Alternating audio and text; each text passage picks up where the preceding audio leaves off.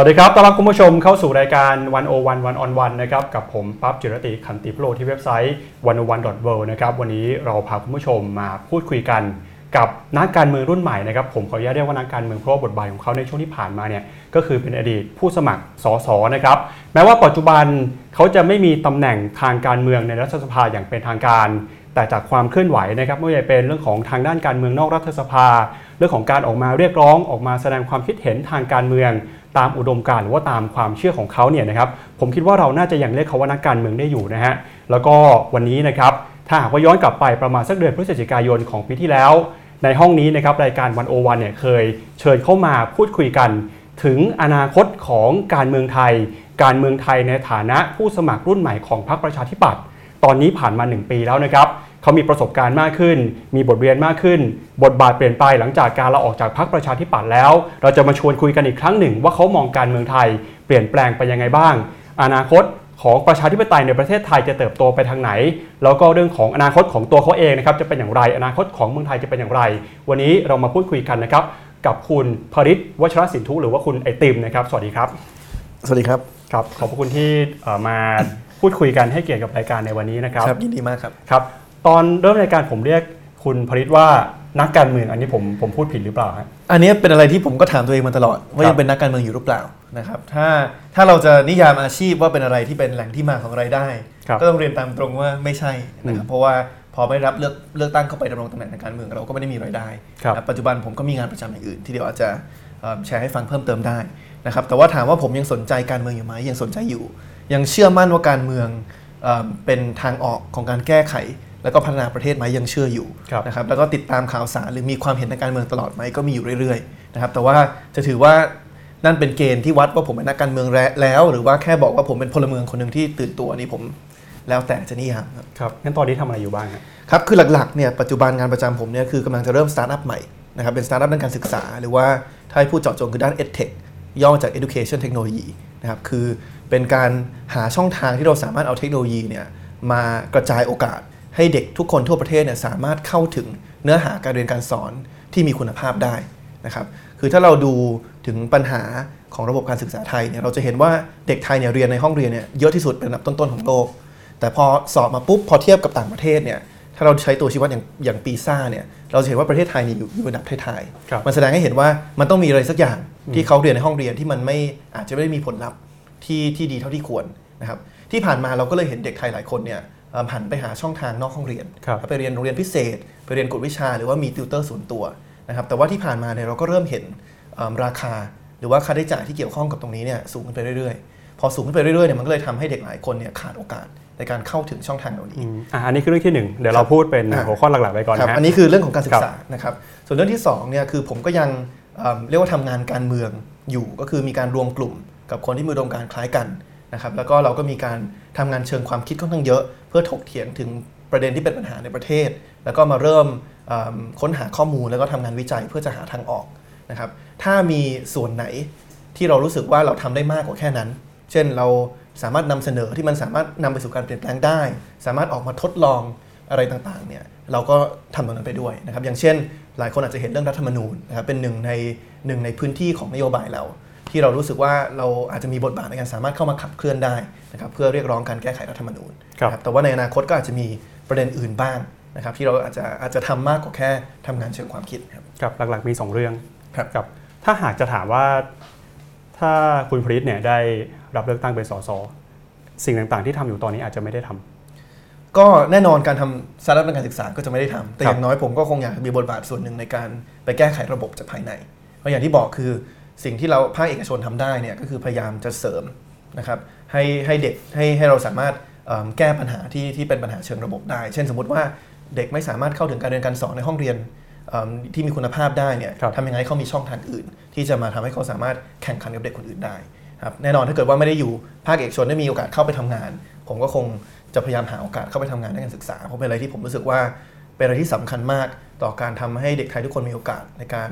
ประสบความสำเร็จอย่างเท่าเทียมกัน ครับอย่างเร็วๆนี้เนี่ยดูเหมือนว่าเราจะเห็น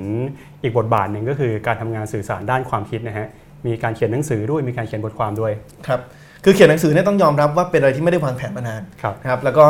อย่างที่อย่างที่อย่างที่เคยเรียนไว้คือผมก็ไม่ได้ตั้งใจว่าจะไม่ได้วางแผนมายาวนานตั้งแต่ปีที่แล้วว่าเราจะลาออกจากพรรคประชาธิปัตย์คือมันเกิดขึ้นเพราะว่าเหตุการณ์ที่พรรคตัดสินใจเข้าร่วมรัฐบาล มันเป็นมันมันเป็นสภาวะที่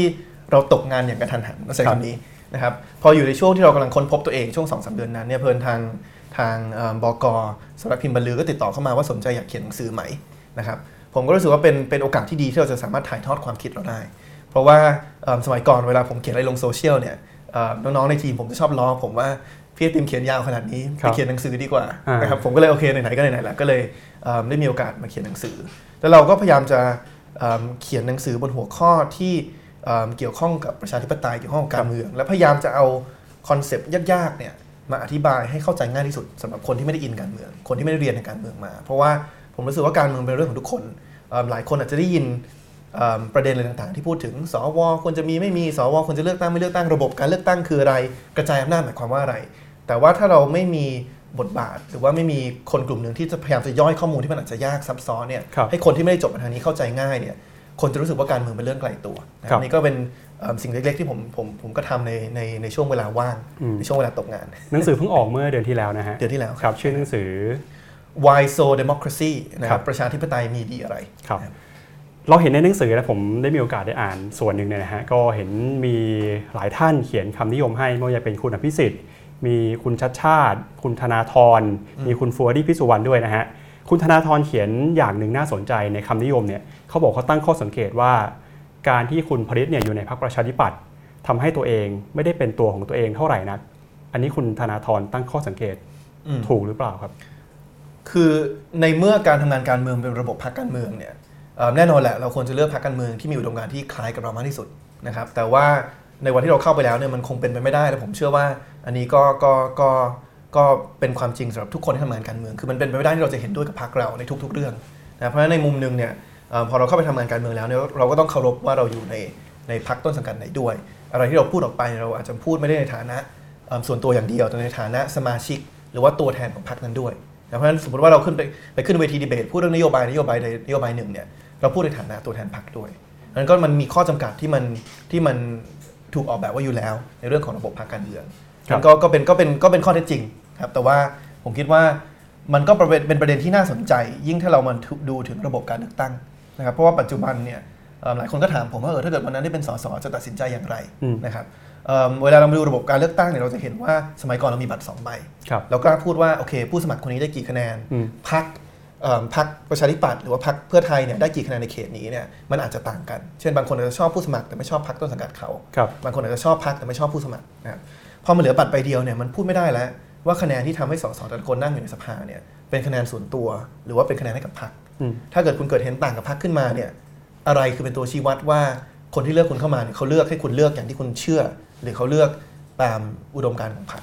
มันก็เลยเกิดความสับสนขึ้นอันนี้ก็เป็นปัญหาหนึ่งของของรัฐธรรมนูญฉบับปัจจุบันที่ลดให้เหลือบัตรใบเดียวแปลว่าสถานะที่ทำอยู่ตอนนี้ก็คือเป็นตัวของตัวเองเต็มที่แล้วนะฮะครับก็คือไม่ได้ไม่ได้พูดแทนครับองค์กรอะไรแล้วนะครับอันนี้ก็คือพูดความคิดของผมเต็มที่ครับก็เลยกลายเป็นที่มาของการออกมารณรงค์เคลื่อนไหวทางการเมืองในรอบล่าสุดนี้ด้วยนะครับ สิ่งที่ทำอยู่ทำอะไรบ้างในเรื่องการเมืองการเอ่อเรียกร้องแก้ไขรัฐธรรมนูญฮะครับคืออย่างที่บอกคือรัฐธรรมนูญเป็นแค่หนึ่งในประเด็นที่ทางครับกลุ่มเราพูดถึงนะครับจริงๆกลุ่มเราก็พัฒนาความคิดไปเยอะเรื่องข้อเสนอเกี่ยวกับการแก้ไขปัญหาเศรษฐกิจครับเกี่ยวกับการแก้ไขวิกฤตสิ่งแวดล้อมนะครับเกี่ยวกับการทำยังไงให้เมืองน่าอยู่ขึ้นอืมนะครับแต่ว่าในส่วนของรัฐธรรมนูญเนี่ยเรารู้สึกว่าเอ่อมันเป็นพื้นที่ที่เอ่อถ้าเกิดว่ามีประชาชน ยิ่งเยอะเนี่ยออกมาขับเคลื่อนเรื่องนี้เนี่ยมันยิ่งมีโอกาสนำไปสู่ความสำเร็จมากสุดครับคือได้เท้าความว่าทำไมถึงมาแตะเรื่องประเด็นรัฐธรรมนูญเนี่ยเดี๋ยวชื่อกลุ่มนี้ชื่ออะไรนะฮะคือยังไม่มีชื่อนะครับครับจริงๆถ้าเกิดถ้าเกิดใครมีข้อเสนอมาก็ยินดี แต่ว่าตัวรัฐธรรมนูญเนี่ยชื่อว่ากลุ่มรัฐธรรมนูญก้าวหน้าครับนะอันนี้ถ้าแค่ส่วนของรัฐธรรมนูญเนี่ยเราติดตามกันได้ในเพจรัฐธรรมนูญก้าวหน้า ซึ่งเราก็ทยอยเอิ่มเสนอความคิดของเรา แล้วก็พยายามจะให้ข้อมูลด้วยประกอบไปกับความคิดของเราครับ คือมันก็ต้องเริ่มต้นจากการที่ว่าทำไมเราถึงมองว่ารัฐธรรมนูญฉบับปัจจุบันเนี่ยเป็นปัญหานะครับซึ่งความจริงผมไม่อยากพูดเยอะเพราะว่าหลายท่านก็น่าจะพูดถึงประเด็นนี้ไปแล้ว แต่เราก็มองว่ามันเป็นปัญหาเนี่ยทั้งในเชิงของที่มากระบวนการเนื้อหานะครับที่มาตรงที่ว่ามันถูกร่างในช่วงที่เป็นรัฐบาลที่มาจากอำนาจรัฐประหารนะครับเพราะฉะนั้นก็ความการมีส่วนร่วมของประชาชนก็อาจจะไม่สูงเท่าที่ควรนะครับกระบวนการเนี่ยผมก็ย้อนกลับไปถึงตอนประชามติ 59ครับผมก็จำได้มันเป็นประชามติที่ไม่ได้เปิดให้สองฝ่ายเนี่ยสามารถหาเสียงได้อย่างเสรี นะครับมันท้ายสุดแล้วเนี่ยมันมันก็ถกเถียงกันได้ว่าเป็นประชามติที่เสรีและเป็นธรรมหรือเปล่านะครับแต่ว่าพอนอกเหนือจากที่มาและกระบวนการแล้วในยตัวเนื้อหาเองเนี่ยเราก็รู้สึกว่ามันขัดนะครับมีหลายมาตราที่ขัดกับหลักประชาธิปไตยตามมาตรฐานสากล ผมคิดว่าสิ่งที่ขัดที่สุดน่าจะหลีกหนีไม่พ้นเรื่องของอำนาจและที่มาของวุฒิสภานะครับตามหลักประชาธิปไตยสากลเนี่ยอำนาจและที่มาคนสอดคล้องกันครับก็คือถ้าวุฒิสภามีอำนาจเยอะ ถึงขั้นมาเลือกรัฐมนตรีนายกรัฐมนตรีได้เนี่ยที่มาก็ต้องผ่านการเลือกตั้ง มาจากเอิ่มมีความยึดโยงกับประชาชนเอิ่มอย่างที่อังกฤษเขาก็เลือกว่าเอิ่มสวแต่งตั้งอืมเขาบอกว่าเนื่องจากสวแต่งตั้งอำนาจก็ไม่ต้องมีเยอะครับนะก็ทำได้แค่ยับยั้งกฎหมายปีหนึ่งนะครับแต่ถ้าเราจะเอาเหมือนอเมริกาที่สวมีอำนาจมากเนี่ยเอิ่มที่มาก็ต้องมาจากการเลือกตั้ง ของไทยนี่มันบิดเบือนอืมมันเหมือนตาช่างที่มันบิดเบือนที่มันเอ็นไปด้านหนึ่ง ก็คือว่าอำนาจเนี่ยเยอะมาก แต่ที่มาเนี่ยกลับกลับด้อยมากในการยึดโยงกับเสียงของประชาชนเพราะฉะนั้นอย่างที่บอกคือมันทั้งที่มาทั้งกระบวนการทั้งเนื้อหานะเพราะฉะนั้นมันมีหลายอย่างที่เป็นปัญหาอยู่ทีนี้ ถามว่าทำไมกลุ่มเราถึงมีปัญหากับรัฐธรรมนูญอืมนะผมมองว่ามันสองมิติครับมิติแรกมันเรื่องอุดมการณ์การเมืองนะผมคิดว่าใครที่ที่มีอุดมการณ์ที่เรียกว่าประชาธิปไตยเนี่ยเอ่อท้ายสุดแล้วเนี่ยเอ่อที่เคารพหนึ่งสิทธิ์หนึ่งเสียงของประชาชนเอ่อในการกำหนดทิศทางประเทศเนี่ยผมคิดว่าลำบากที่ที่เราจะบอกว่าเราไม่มีปัญหารัฐธรรมนูญนี้อืมนะครับเอิ่มแต่ว่าผมมาทางกลุ่มผมได้มาจากอีกมิติหนึ่งด้วย ก็คือว่าท้ายสุดแล้วเนี่ยรัฐธรรมนูญมันคือกติกาของการทำงานการเมือง มันเหมือนกับเอิ่มกติกาฟุตบอลครับนะครับ ถ้าในอนาคตเราอยากให้คนยังเล่นฟุตบอลอยู่ เราอยากให้ลิเวอร์พูลกับแมนยูยังยอมลงสนามอยู่อืมเราอยากเห็นเอิ่มความมั่นคงของระบบการเมืองเนี่ยเราต้องมีกติกาที่เป็นกลางนะครับถ้าเกิดว่าทางฟุตบอลอังกฤษออกแบบกติกาที่ว่าทุกครั้งที่จะที่เริ่มเนี่ยเอ่อทีมที่ใส่เสื้อสีแดง หรือว่าทีมที่ใส่เสื้อสีเหลือง ทีมที่ใส่เสื้อสีฟ้าจะนำอยู่ 3-0 แล้วเนี่ยมันก็เป็นกติกาที่ไม่เป็นกลางนะมันท้ายสุดแล้วเนี่ยมันก็จะนำไปสู่ปัญหาในอนาคต ต้นต่อของความขัดแย้งในอนาคต ซึ่งพอมีความขัดแย้งเกิดขึ้นสิ่งที่ถูกผลกระทบก็คือเศรษฐกิจนะครับเพราะฉะนั้นผมเลยมองว่ารัฐธรรมนูญเนี่ยมันเป็นปัญหาทั้งในเชิงการเมืองอุดมการณ์แล้วก็ในเชิงของของเศรษฐกิจ ในเมื่อมันอาจจะเป็นต้นต่อของความขัดแย้งในอนาคตได้ครับอันนี้คือทำไมเราถึงมาสนใจเรื่องนี้ อันนี้เป็นหนึ่งในข้อเสนอของกลุ่มรัฐธรรมนูญก้าวหน้าที่บอกว่าอยากจะให้แก้ไขในหมวดของสวนะฮะจริงๆคืออยากจะให้แก้ไขหรือว่า อยากจะให้ทำอะไรฮะคือเราคิดว่ามันทำงานคู่ขนานได้ครับนะครับอย่างที่บอกที่กล่าวมาคือเรื่องปัญหาแต่ทางออกเนี่ยเราคิดว่ามันคู่ขนานอืมเอิ่มใน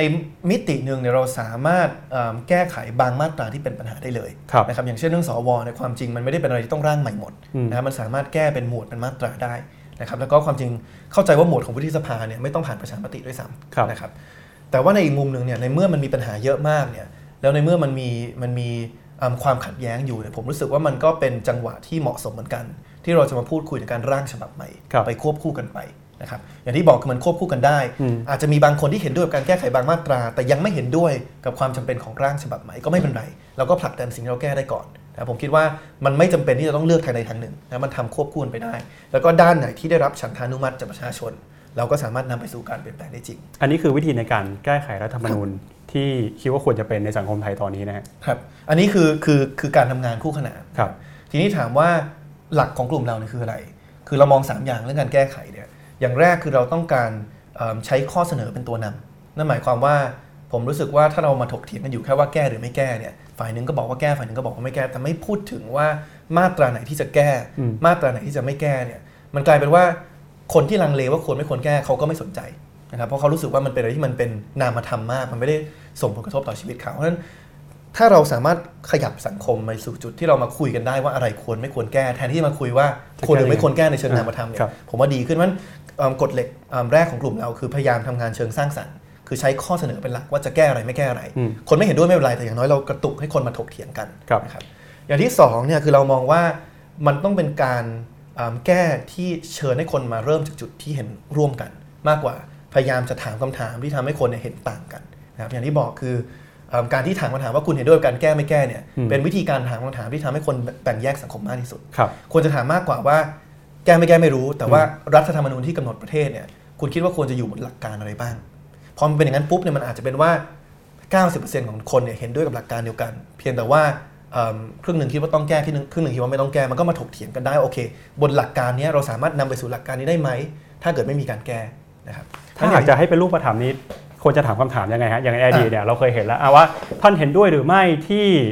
บทบาทของเอ่อสวจากเรื่องอะไรที่เอ่อมีการเกิดมาอืมแล้วก็ควรจะเป็นสู่ข้อสรุปนี้ท่านเห็นด้วยหรือไม่ แล้วทางที่อยากจะเสนอนี้มันควรจะตั้งคำถามแบบไหนผมยกตัวอย่างจากประเทศไต้หวันครับนะครับอันนี้เป็นวิธีการที่เขาพยายามจะเขาเรียกว่า consensus finding คือพยายามหาเอิ่มฉันทามติ ผมยกตัวอย่างกรณีไต้หวันกับ Grab นะฮะว่าประเด็น Grab ที่ไต้หวันเนี่ยเป็นประเด็นที่คนถกเถียงกันเยอะมากครับคือคือคำถามคือว่าควรหรือไม่ควรจะถูกกฎหมาย ครึ่งหนึ่งก็บอกว่าเฮ้ยต้องถูกกฎหมายแล้วมันเป็นทางเลือกของประชาชนเป็นเรื่องของการยอมรับเทคโนโลยี อีกครึ่งหนึ่งก็บอกว่าไม่ได้ มันไม่แฟร์ต่อคนขับแท็กซี่นะครับเอิ่มมันก็เถียงกันอยู่อย่างนี้เรื่อยๆนะครับวิธีการทำคือเขาเลยเปลี่ยนนะครับแทนที่จะถามอยู่ได้ว่าควรหรือไม่ควรถูกกฎหมายเนี่ยเขาเปลี่ยนมาถามว่าอะไรคือหลักการที่สำคัญที่สุดเกี่ยวกับอุตสาหกรรมแท็กซี่นะครับ คนหลายคนก็มาบอกว่าโอเคสำคัญที่สุดคือความปลอดภัยของผู้โดยสารสำคัญที่สุดคือต้องไม่มีการผูกขาดครับสำคัญที่สุดก็คือราคาต้องไม่สูงเกินไปนะครับพอคิดอย่างนี้ปุ๊บเนี่ยมันกลายเป็นว่าบางคนที่เคยเห็นว่าควรแก้ไขกับบางคนที่เคยเห็นว่าไม่ควรแก้ไขกฎหมายเนี่ยมันเห็นตรงกันหลายอย่าง แล้วเขาก็ใช้สิ่งที่เห็นตรงกันเนี่ยมาดูว่าหลักการไหนเนี่ยได้รับฉันทามติมากที่สุดมาเป็นตัวตั้งของนโยบายนะครับแล้วก็ออกแบบเอิ่มกฎหมายฉบับใหม่ที่ไปทดลองในในโซนส่วนหนึ่งของไต้หวันนะครับ จะเห็นว่าเราไม่ได้เปลี่ยนคำตอบคนนะครับ ผมเชื่อว่าถามกลับไปเหมือนเดิมว่า ว่าควรไม่ควรแก้กฎหมายเนี่ยหรือว่าหรือว่าควรหรือไม่ควรถูกกฎหมายเนี่ยหรือจะรับหรือไม่รับก็ตอบเหนเดิใช่ แต่ว่าพอเปลี่ยนว่าโอเคเห็นด้วยกับหลักการอะไรเนี่ยมันมันมันมันมาเห็นตรงกันได้ง่ายขึ้น พอเรามาใช้กับรัฐธรรมนูญ ผมจะบอกว่าแทนที่จะถามแค่ว่าควรแก้ไม่ควรแก้เนี่ยถามว่าหลักการอะไรที่สำคัญที่สุด เกิดสมมุติ 100%ของคนหรือว่า 95%ของคนบอกว่าเห็นด้วยกับหลักการว่าประชาชนคุณมีหนึ่งสิทธิ์หนึ่งเสียงเท่ากันในการกำหนดทิศทางของประเทศเนี่ยเราก็เอานี้เป็นตัวตั้ง แล้วเราก็มาดูว่าฉบับปัจจุบันเนี่ยมันมีปัญหาอะไรที่มันขัดกับตรงนี้ ผมก็จะชี้ไปให้เห็นว่าการที่มีสว 250 คนที่ไม่ได้มาจากการเลือกตั้งมาเลือกนายกเนี่ยขัดกับตรงนี้อืมเพราะว่าสวคนหนึ่งเนี่ยเอิ่มมีสิทธิ์มีสิทธิ์ในการเลือกเลือกเอิ่มเลือกเอ่อนายกเนี่ยหนึ่งส่วน750ครับแต่ว่าประชาชนเนี่ย40ล้านคนไปลงเลือกตั้งเนี่ยแปรรูปเป็นแค่500เสียงนะครับเพราะฉะนั้นประชาชน1คนกับสว1คนเนี่ยมันไม่เท่ากันแล้ว คือถ้าเอาให้ถึงที่สุดนะครับ38ล้านคนมาเลือก500เสียง ที่มาเลือกนายกเนี่ยอืมแสดงว่าประชาชนคนหนึ่งเนี่ยมีสิทธิ์ในการเลือกนายกเนี่ย0.0000017%แต่ถ้าเรามาดูเรื่องของสวเนี่ย 250 คนเนี่ยถูกเลือกมาจากแค่ 10 คน คณะกรรมการ 10 คน ซึ่งความจริง 6 ในนั้นเนี่ยเลือกตัวเองเข้ามาครับแสดงว่าคณะกรรมการ 1 คนเนี่ยเอิ่มสามารถมีสิทธิ์เลือกนายกได้เนี่ย 3.3%มีความแตกต่างกันทั้งหมดเนี่ย 2 ล้านเท่า นั่นหมายความว่าถ้าผมไปนั่งอยู่เป็นหนึ่งใน 10เอิ่ม กรรมการในการคัดสรรสวเนี่ยแล้วผมมีสิทธิ์เลือกเฉลี่ยใน 25 สวเนี่ยผมมีสิทธิ์หรือมีอำนาจมากกว่าประชาชนทั่วไปเนี่ย2ล้านเท่าครับต้องผมจะชี้ให้เห็นว่าโอเค ถ้าเกิด 95%ของคนบอกเห็นด้วยกับหนึ่งสิทธิ์หนึ่งเสียงเนี่ยอันนี้มันขัดกับหนึ่งสิทธิ์หนึ่งเสียงมากก็มาแก้อืมที่จะแก้ยังไงมันก็มีหลายวิธีครับจะไม่มีสวเลยอย่างที่เราเสนอก็เป็นอย่างหนึ่งเราเสนอคือยกเลิกสวไปเลยนะเราเสนอยกเลิกสวเพราะเรามองว่ามี3ทางออกครับนะครับคือถ้าจะทำให้มันหนึ่งสิทธิ์หนึ่งเสียงได้เนี่ยอำนาจที่มาสวต้องเท่ากันทางออกหนึ่งคือลดทั้งสองอย่าง ก็คือว่าเอิ่ม ที่มาจะแต่งตั้งก็ได้ จะหาผู้เชี่ยวชาญจากแต่วิชาชีพก็ได้ แต่ว่าอำนาจต้องไม่เยอะครับนั่นหมายความว่าสวห้ามมาเลือกนายก สวอย่ามาแต่งตั้งบุคลากรในองค์กรอิสระ สวจะแค่มากลั่นกรองกฎหมายให้คำปรึกษานะครับอันนั้นทางออกที่หนึ่งก็จะเหมือนกับสหราชอาณาจักรครับทางออกที่ 2 คือเพิ่มทั้งสองอย่างก็คืออะในในอำนาจเยอะแล้วก็อำนาจเยอะต่อไป แต่ว่ามาจากการเลือกตั้งได้ไหมอืมนะครับอาจจะเป็นระบบการเลือกตั้งที่แตกต่างจากสสเพื่อให้มันไม่ทับซ้อนกันแต่ต้องมาจากการเลือกตั้ง อันนี้ก็เป็นทางออกของสหรัฐอเมริกาครับ แต่เรามองว่ามีทางออกที่ 3 ที่น้อยคนพูดถึง และความจริงเป็นทางออกที่หลายประเทศทั่วโลกใช้กันนะครับ ถ้าเราเอาประเทศที่เป็นประชาธิปไตยแล้ว ใช้ระบบรัฐสภาครับนะครับแล้วก็เป็นรัฐเดี่ยวคือไม่ได้แตกเป็นหลายรัฐเนี่ยมันมีทั้งหมด 31 ประเทศทั่วโลก 20 ใน 31 ประเทศเนี่ยใช้สิ่งที่เรียกว่าระบบสภาเดี่ยว ก็คือข้อเสนอเรา ก็คือว่ามีแค่สภาผู้แทนราษฎร ไม่ต้องมีวุฒิสภานะครับถามว่าทำไมมันมีข้อดีนะครับข้อดีอย่างแรกคือเรื่องงบประมาณนะครับ ประหยัดได้เลย 1,300 ล้านบาทต่อปีครับนะครับอันนี้แค่จากเงินเดือนแล้วก็แล้วก็ค่าเดินทางนะครับไม่ได้คำนึงถึงวิธีเอ่อต้นทุนไม่ได้ในการสรรหาอ่อาคารด้วยอันนี้อันนี้คำนึงคำนึงถึงต้นทุนในการสรรหาแล้วครับแต่ไม่ได้คำนึงถึงค่าอาคารค่าไฟที่ใช้ในการประชุมนะครับเอิ่มข้อดีอย่างที่สองเนี่ยคือความรวดเร็ว เราจะพูดเสมอว่ากฎหมายในประเทศปัจจุบันเนี่ยไม่ว่าจะในไทยหรือต่างประเทศเนี่ยมันล้าหลังเร็วมากเพราะการครับเปลี่ยนแปลงของเทคโนโลยีนะครับอย่างผมดูตัวอย่างกฎหมายพนันเนี่ยอืมผมไปคุยกับนักเอ่อ ที่รณรงค์ต่อต้านการพนันออนไลน์เนี่ยเขาบอกกฎหมายไม่ช่วยอะไรเขาเลย เพราะว่ามันถูกเขียนก่อนที่มีพนันออนไลน์งั้นถ้าเราอยากให้กฎหมายแล้วมันปรับตัวให้มันเท่าทันกับเทคโนโลยีเนี่ยโอเคอย่างอย่างหนึ่งคือการลดจำนวนกฎหมายนะครับครับอันนี้ก็เป็นแนวทางที่เรียกว่า regulatory guillotine ที่หลายหลายคนน่าจะเคยพูดแล้ว แต่ว่าอีกทางหนึ่งก็คือลดระยะเวลาในการแก้ไขกฎหมายในการออกกฎหมายใหม่นะครับซึ่งสามถ้าเราสามารถลดสวได้เนี่ยมันก็จะลดเวลานั้น ผมยอมรับว่ามีคนกังวลนะครับมีคนกังวลเรื่องการถ่วงดุลอำนาจฝ่ายบริหารครับว่าเอ๊ะสมัยก่อนเรามีสวเนี่ยเพื่อที่ว่าเกิดสสโหวตอะไรที่ที่มันไม่ไม่ชอบทำเนี่ยสวจะมาช่วยยับยั้งมาช่วยเตือนสติได้เอิ่มอย่างที่ผมบอกคือ ด้วยเทคโนโลยีปัจจุบันเนี่ยผมรู้สึกว่าการตรวจสอบถ่วงดุลอำนาจรัฐบาลที่มีประสิทธิภาพมากสุดเนี่ยมันอาจจะไม่ใช่ในรูปแบบเก่าๆแล้วครับมันอาจจะไม่ใช่ในรูปแบบของการที่มี 250 คน ที่เราภาวนาว่าน่าจะเป็นคนคนที่มีความรู้มากที่สุดเนี่ยเข้าไปตรวจสอบแต่เป็นการเปิดเผยข้อมูล เผยแพร่ข้อมูลที่ละเอียดนะครับของข้อมูลที่ละเอียดอ่อนนะครับให้กับประชาชนมากที่สุดและให้อำนาจ หรือว่าให้อาวุธกับประชาชน 60 ล้านคนในทำหน้าที่ตรวจสอบรัฐบาลเองนะครับอันนี้น่าจะเป็นทางออกในการตรวจสอบถ่วงดุลที่ที่สอดคล้องกับการเปลี่ยนแปลงของโลกมากกว่าครับเอิ่มอันนี้คือไม่พูดถึงแม้กระทั่งประประเด็นสำคัญที่สุดกับบริบทการเมืองไทยปัจจุบันก็คือว่า สวจะถ่วงดุลอำนาจฝ่ายบริหารได้ดีเนี่ย สวต้องเป็นกลางทางการเมือง ซึ่งอันนี้ผมไม่แน่ใจอืมนะเพราะว่าสิ่งเดียวที่อันตรายกว่าการที่ไม่มีสวเลยเนี่ย คือการที่มีสวแต่ว่าให้ท้ายฝ่ายบริหารเต็มที่ครับนะครับ ซึ่งเป็นสิ่งที่ผมกังวลว่าเรากำลัง จมอยู่ปัจจุบันในสภาวะการเมืองไทยครับอะเมื่อสักครู่นี้เราพูดไป 3 ข้อนะข้อทีหนึ่1 คือเรียกร้องการแก้ไขรัฐธรรมนูญอย่างสร้างสรรค์ครับข้อที่ 2 คือบอกว่าวิธีในการเอ่อจะแก้ไขเนี่ยมันก็ไม่ใช่แค่คำตอบผิดถูกนะฮะมันจะต้องมีการถามเอ่อเรื่องของคุณลักษณะ หรือว่าความต้องการของประชาชนมันไม่ได้แบบเป็นขาวกับดำขนาดนั้นแล้วครับข้อที่ 3 คืออะไรฮะเอ่อข้อที่3เนี่ยคือเราพยายามคำนึงถึงว่าไหนๆเราจะต้องแก้รัฐธรรมนูญแล้วเนี่ยเราแก้ให้มันเท่าทันกับการเปลี่ยนแปลงของโลกได้ไหมครับนะครับเช่นมันมีหลายปัญหา ที่อาจจะเป็นปัญหาใหม่สำหรับสังคมไทย ปัญหาอย่างเช่นวิกฤตสิ่งแวดล้อมนะครับที่ผมรู้สึกว่ามันมีข้อมูลทางวิทยาศาสตร์เนี่ยไม่ได้เปลี่ยนเลยอืมแต่ว่าความจริงจังในการแก้ไขปัญหานี้เราอาจเราอาจจะยังขาดอยู่ในอดีตนะครับเราก็ลองคำนึงถึงว่าพอมันมีการเปลี่ยนแปลงแบบนี้เนี่ยเราจะปรับรัฐธรรมนูญให้มันสอดคล้องกับการแก้ไขปัญหานี้ได้อย่างไร เช่น การเพิ่มสิทธิของประชาชนในการอยู่ในสิ่งแวดล้อมที่ดีครับก็จะเป็นอะไรที่ทำให้ประชาชนมีอำนาจมากขึ้นในการเรียกร้อง ถ้าเกิดมีการทำโครงการอะไรที่ไม่เป็นมิตรต่อสภาพแวดล้อมใน ในในภูมิลำเนาเขานะครับอย่างเช่นเราพูดถึงการขยายสิทธิเสรีภาพเนี่ยสิทธิหนึ่งที่จะสำคัญมากในอนาคตเนี่ยก็คือเรื่องของสิทธิในการคุ้มครองปกป้องข้อมูลส่วนบุคคลครับนะครับปัจจุบันบริษัทเทคมีข้อมีข้อมูลเกี่ยวกับเราเยอะมาก ก็สามารถเอาไปทำอะไรได้หลายอย่างมากทำยังไงให้เรามีรัฐธรรมนูญที่ข้อที่คุ้มครองเราในเรื่องนี้นะครับอันนี้ก็คือการแก้รัฐธรรมนูญให้เท่าทันต่อการเปลี่ยนแปลงของโลกนะครับเพราะฉะนั้นเอาข้อเสนอเป็นตัวนำนะครับเอิ่มหาฉันทามติ ผ่าเพียปะเอิ่มผ่านการตั้งคำถามแบบสร้างสรรค์ครับนะครับแบบเชิญเชิญให้คนหาจุดร่วมไม่ใช่หาจุดต่าง แล้วก็การยื่นข้อเสนอที่มันเท่าทันต่อการเปลี่ยนแปลงของโลกครับรัฐธรรมนูญในอุดมคติของคุณผลิตนี่ควรจะมีเจตนารมณ์หรือว่าควรจะมีหน้าตายังไงฮะคือมันคงกำหนดเอิ่มเนื้อหาเฉพาะเจาะจงไม่ได้มาก เพราะว่าท้ายสุดมันขึ้นอยู่กับประชาชน แต่สำหรับผมเนี่ยต้องเริ่มจากจุดเริ่มต้นก่อนว่ารัฐธรรมนูญมีไว้เพื่ออะไรอืมนะครับความจริงรัฐธรรมนูญที่ดีเนี่ยมันไม่ควรจะยาวเกินไป นะครับเพราะว่าท้ายสุดแล้วถามว่ารัฐธรรมนูญคือกฎหมายสูงสุดของประเทศ ซึ่งมันไม่ควรจะถูกเปลี่ยนบ่อย แต่มันก็ไม่ควรจะกำหนดรายละเอียดเยอะจนเกินไป จนกระทั่งรัฐบาลที่มาจากการเลือกตั้งไม่สามารถทำงานตามสิ่งที่เขาสัญญาไว้กับประชาชนได้เพราะฉะนั้นทางที่ดีที่สุดเนี่ยคือรัฐธรรมนูญควรจะแค่พูดถึง 2 อย่าง อย่างแรกคือโครงสร้างแล้วก็ระบบของประเทศ อย่างที่ 2 คือสิทธิเสรีภาพที่ประชาชนมีนะครับไอ้เรื่องของนโยบายรายละเอียด เรื่องของยุทธศาสตร์ชาติ เรื่องของอะไร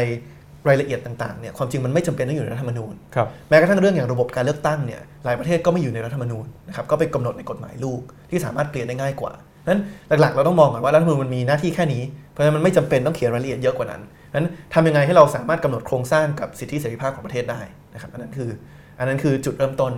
ที่จะกำหนดอย่างไรเนี่ยมันก็มาออกแบบกันได้ อย่างที่บอกผมบอกโครงสร้างสำคัญสุดคือเรื่องของการคำนึงถึงหนึ่งสิทธิ์หนึ่งเสียงของของประชาชน ซึ่งปัจปัจปัจจุบันเนี่ยคือปัญหาหลักคือสว แต่ในเรื่องของสิทธิเสรีภาพเนี่ยเราก็ต้องมาคำนึงถึงเหมือนกันว่ามันมีสิทธิเสรีภาพอะไรบ้างที่อาจจะเขียนอยู่เป็นลายลักษณ์อักษร แต่ครัว่าบไม่ได้ถูกปฏิบัติจริง เช่น สิทธิในการในการเอิ่มเข้าถึงเอิ่มกระบวนการยุติธรรมเนี่ยเราอาจจะเขียนไว้นะครับเราเขียนว่าทุกคนมีสิทธิ์ว่าจะถูกสมมติฐาน ตั้งสมมติฐานว่าไม่ได้กระทำผิดก่อนครับจนกระทั่งมีคนพิสูจน์ว่าคุณทำผิด แต่ปัจจุบันผมว่ามีหลายหมื่นคนต่อปีที่เอ่อต้องเข้าคุกเพราะว่าไม่มีเงินจัดเงินจ่ายค่าประกัน ทั้งทั้งๆที่ยังไม่ได้มีเอ่อ การพิสูจน์ว่าทำผิดแล้ว อันนี้ก็ความจริงมันก็ขัดกับหลักสิทธิตรงนั้นอืมมันก็มีมาไล่ดูกันได้ว่ามีสิทธิ์ไหนที่มีแล้วแล้วควรมีต่อสิทธิ์ไหนที่มีแล้ว แต่ว่ายังไม่ได้ถูกเอ่อบังคับใช้จริงครับหรือว่ามีสิทธิ์ไหนที่ยังขาดหายอยู่ครับสิ่งที่มีการเสนอข้อเรียกร้องให้แก้ไขรัฐธรรมนูญนะในสังคมเนี่ยมีเสนอไปแล้วเรื่องที่หนึ่งคือเอ่อยกเลิกสวเป็นสภาเดียวนะฮะครับมีเรื่องไหนอีกครับ อีกเรื่องหนึงคือการที่เราบอกว่าเอ่อประเทศไทยควรจะมีเหมือนกับสิ่งที่เราเรียกว่า Thailand Bill of Rights นะครับก็คือว่าปัจจุบันถ้าเราพูดถึงสิทธิเสรีภาพของประชาชนเนี่ย แล้วเราไปดูรัฐธรรมนูญ60เนี่ยมันกระจัดกระจายไปในหลายหมวดหมู่อืมมันจะอยู่ในหมวดสิทธิเสรีภาพบ้าง มันจะอยู่ในหมวดหน้าที่ของรัฐบ้าง มันจะไปอยู่ในหมวดอื่น เป็นรายมาตราบ้างฉะนั้นอย่างแรกคือรวบทุกอย่างให้เป็นหมวดเดียว สิทธิเสรีภาพทั้งหมดประชาชนจะได้เข้าถึงง่าย เราจะได้รู้ว่าเราเกิดเป็นคนไทยเนี่ยเรามีสิทธิอะไรบ้างมีหน้าที่อะไรบ้างนะครับ อย่างที่สองเนะคือมาประเมินดูอย่างที่บอกว่าแต่ละอันเนี่ยมีอันไหนที่เขียนอยู่ แต่ว่าไม่ถูกปฏิบัติจริง อย่างเช่นเรื่องของสิทธิครับเอ่อเรื่องของกระบวนการยุติธรรม มีอันไหนที่ยังไม่ถูกเขียน เช่น สิทธิความเท่าเทียมกันของเพศเนี่ยปัจจุบันเขียนแค่แค่ชายกับหญิงนะครับเราควรจะพูดถึงทุกเพศไหม เพื่อทำให้เห็นว่ามันมีมากมากกว่าแค่สองเพศหรือเปล่านะครับเอ่อเรื่องของสิทธิการอยู่ในสิ่งแวดล้อมที่ดีนี่พูดไปแล้ว เรื่องของสิทธิเรื่องของการคุ้มครองข้อมูลส่วนบุคคลนะครับและในอีกส่วนหนึ่งของหน้าที่นะครับ ซึ่งมันก็มาสอดคล้องกับข้อเสนอที่ผมเคยยื่นให้กับพรรคประชาธิปัตย์สมัยที่ยังอยู่คือเรื่องของการยกเลิกการเกณฑ์อาหารอืมเปลี่ยนให้เป็นการระบบสมัครใจร้อยเปอร์เซ็นต์นะครับถ้าจะแก้ไขตรงนั้นตรงนั้นอย่างยั่งยืนจริงเนี่ย มันก็ต้องไปแก้ที่รัฐธรรมนูญเพราะว่าปัจจุบันรัฐธรรมนูญกำหนดว่าหน้าที่ของชายไทยทุกคนคือคือเป็นทหารนะครับเพียงแต่ว่ามันจะมีข้อยกเว้นว่าถ้าเรียนรอดอมันก็เป็นกฎหมายกฎหมายตามมาว่าถ้าเรียนรอดอก็คือยกเว้นจากหน้าที่ตรงนี้ได้ ครับ แต่กว่าจะไปถึงตรงนั้นเนี่ยฮะมันก็น่าจะต้องผ่านเรื่องกระบวนการเรื่องเอ่อการพูดคุยอีกอีกนานนะฮะครับเรื่องสำคัญอีกเรื่องหนึ่งคือเรื่องของระบบเลือกตั้งฮะที่เราอยากจะอืมถามกันว่าอะเมื่อสักครู่นี้เกริ่นไปแล้วว่า ระบบเลือกตั้ง ที่เป็นอยู่ในอดีตเนี่ยมันทำให้รูปร่างของการเมืองออกมาเป็นแบบนี้อืมเพราะฉะนั้นเนี่ยการแก้ไขรัฐธรรมนูญตัวนี้น่าจะมีพูดถึงการเลือกเอ่อแก้ไขเรื่องระบบเลือกตั้ง หรือว่าการเสนอวิธีการเลือกตั้งใหม่ๆด้วยนะฮะใช่ครับ อันนี้ก็เป็นหนึ่งในประเด็นที่เราถกเถียงกันอยู่นะครับจริงๆพอพูดถึงระบบเลือกตั้งเนี่ยมันมีสองมิติครับมิติแรกเนี่ยคือเราเราใช้ระบบอะไรในการเลือกสสเขตเรานะครับอันนี้อาจจะฟังดูงงแต่ง่าย ๆ คือว่าเอ่อเราเลือกสสเขตเราเนี่ย เราจะเอาแบบปัจจุบันก็คือว่าใครได้คะแนนมากสุดก็เป็นสสไปนะครับหรือเราจะหาวิธีอื่นที่ว่าคนที่ชนะต้องได้เสียงมากกว่า 50%ของคนในเขตครับเอ่อผมยกตัวอย่างในหนังสือผมด้วยนะวันนี้อืมว่า สมมุติว่ามีการเลือกตั้งหัวหน้าห้องครับคนหนึ่งอาจจะมี 2 กลุ่มอะผมเรียกก๊กเด็กหน้าห้องกับก๊กเด็กหลังห้องโดยก๊กก๊กเด็กหน้าห้องเนี่ยส่งผู้สมัครคนเดียว ได้ 40 ส่วนร้อยคะแนนครับนะครับก๊กก๊กเด็กหลังห้องเนี่ยส่งสองคนได้คนละ 30นะครับมันกลายเป็นว่าก๊กเด็กหน้าห้องชนะ นะครับเพราะว่าได้ 40 สูงกว่า 30 สูงกว่าอืม30นะครับแต่ถามว่าเขาได้ฉันทานุมัติจากเกินครึ่งหนึ่งของห้องไหมความจริงไม่นะครับเพราะอะไรฮะเพราะว่าท้ายสุดแล้วมันมี 60 คนที่ไม่เลือกเขาอืมนะครับเขาก็เลยบอกว่าเอ๊ะหรือว่าการเลือกสสเนี่ยถ้าอยากให้เขาได้เกิน 50%เนี่ยมันต้องมี 2 รอบหรือเปล่าครับนั่นหมายความว่ารอบแรกเนี่ยถ้ายังไม่มีใครถึง 50%เนี่ยก็ตัดคนที่ได้คะแนนท้ายสุดไปก่อน เช่นสมมติมี 3 คนคนหนึงได้ 40 คนหนึงได้ 35 คนหนึงได้ 25เนี่ยอืมก็ตัดคนที่ได้ 25คะแนนออกไปก่อนครับแล้วก็ไปถาม 25 คนที่เลือกคนนั้นว่าไอ้ใน 2 คนที่เหลือเนี่ยในเมื่อคนที่คุณเลือกคนแรกเนี่ยมันไม่ได้แล้วเนี่ยสองคนที่คุณเหลือเนี่ยคุณชอบคนไหนมากกว่ากันอืมนะครับความจริงระบบนี้จะฟังดูซับซ้อนแต่เป็นระบบที่เขาใช้ในการเลือกประธานาธิบดีฝรั่งเศสก็คือจะมี 2 รอบครับครับรอบแรกให้เหลือ 2 คนแล้วก็รอบที่2เนี่ยมาเลือกกันใหม่ ซึ่งมันอาจจะเป็นไปได้ว่าคนที่ได้ 50%เกิน 50%ของของของคนที่ลงใช้สิทธิ์เลือกตั้งเนี่ย อาจจะไม่ใช่คนที่มีคะแนนสูงสุดในรอบแรกครับนะครับเพราะว่าอย่างที่ผมบอกก๊กเด็กหน้าห้องอาจจะส่งผู้สมัครคนเดียวได้อืม40ก๊กเด็กหลังห้องส่งสองคนคนหนึงได้ 35คนหนึงได้25 แต่พอคนที่ 25 โดนตัดออกไปเนี่ยทุกคนก็เทคะแนนมาที่เอิ่มคนที่ได้ 35 ตอนแรกทำให้เขาได้ 60 คะแนนครับจะเห็นว่าเราไม่ได้เปลี่ยนความคิดคนเลยนะครับเอิ่มคนมี preference หรือว่ามีความชื่นชอบเอิ่มผู้สมัครแต่คนเหมือนเดิม แต่ว่าแค่เปลี่ยนระบบนิดนึงสสเขตเปลี่ยนหน้าแล้วครับนะครับอันนี้คืออย่างแรกคือ อันนี้คืออาจจะต้องมีการเลือกตั้งสองรอบนะฮะ เลือกตั้งสองรอบหรือว่าใส่เอิ่มอย่างที่ออสเตรเลียเขาใช้ระบบการใส่เอิ่มจัดลำดับไปเลย ก็คือว่าตั้งแต่ตอนต้นเนี่ยเลือกรอบแรกเราก็จัดไปเลยว่า อันนี้เบอร์หนึ่งของฉันรองลงมาเบอร์นี้เบอร์สองอันนี้อันดับสามอันนี้อันดับสี่ครับแน่นอนบัตรเสียงน่าจะเยอะขึ้น แต่ว่าพอเป็นอย่างนั้นปุ๊บเนี่ยมันก็นับครั้งเดียวครัก็บคือเอาสมมติว่าผมเลือกเบอร์หนึ่งให้กับคนหนึ่งแล้วคนนั้นโดนตัดออกไปเนี่ยอืมเขาก็ดูว่าไอ้บัตรเลือกตั้งนั้นน่ะเขาให้ใครเป็นเบอร์สองครับอ่าเขาก็เอาเทคะแนนไปให้คนนั้นนะครับ อันนี้คืออย่างแรกก่อนว่าจะเอายังไงว่าสสเขตจะมาจากแบบไหนอืมนะครับเอ่อซึ่งความจริงอันนี้ไม่ค่อยถูกถกเถียงในประเทศไทยครับสิ่งที่ถกเถียงมากกว่าคือมิติที่ 2 ของระบบ ก็คือว่าสัดส่วนของสสเขตกับบัญชีรายชื่อเนี่ยจะอยู่ที่สัดส่วนเท่าไหร่ แล้วจะแบ่งสัดส่วนกันอย่างไรนะครับอย่างที่ผ่านมาเนี่ยคือเขาแบ่งสัดส่วนแบบ 2 บัตรก็คือว่าแยกไปเลย กำหนดเลยว่าสสเขตกี่คนครับสสบัญชีรายชื่อกี่คนแล้วก็อันนี้คือคำนวณตาแยมกรัฐธรรมนูญปี 40 นะฮะ40 แล้วก็ครับ50 นะครับเอ่อ60 เนี่ยเขาคือมารวมอืมนะครับก็คือบัตรเดียวกำหนดทั้งสองอย่าง มันเลยกลายเป็นมีเทรดออฟกลายเป็นว่าพักหนึ่งได้สองสอเขตมากขึ้นเนี่ยสองสอบัญชีรายชื่อน้อยลง มันกลายเป็นเหมือนกับไปสร้างแรงจูงใจที่มันถูกปิดเบือนนิดนึงในระบบพักการเมือง มันเหมือนกับว่าถ้าเราอยู่ลำดับต่อไปของบัญชีรายชื่อเนี่ยแล้วมีผู้สมัครเขตคนหนึ่งเราแพ้เนี่ยอ้าวกลายเป็นเราได้อืมนะครับสมมติว่าผมเป็นสสอยู่พักหนึ่งแล้วมีครับเลือกตั้งซ่อม และสส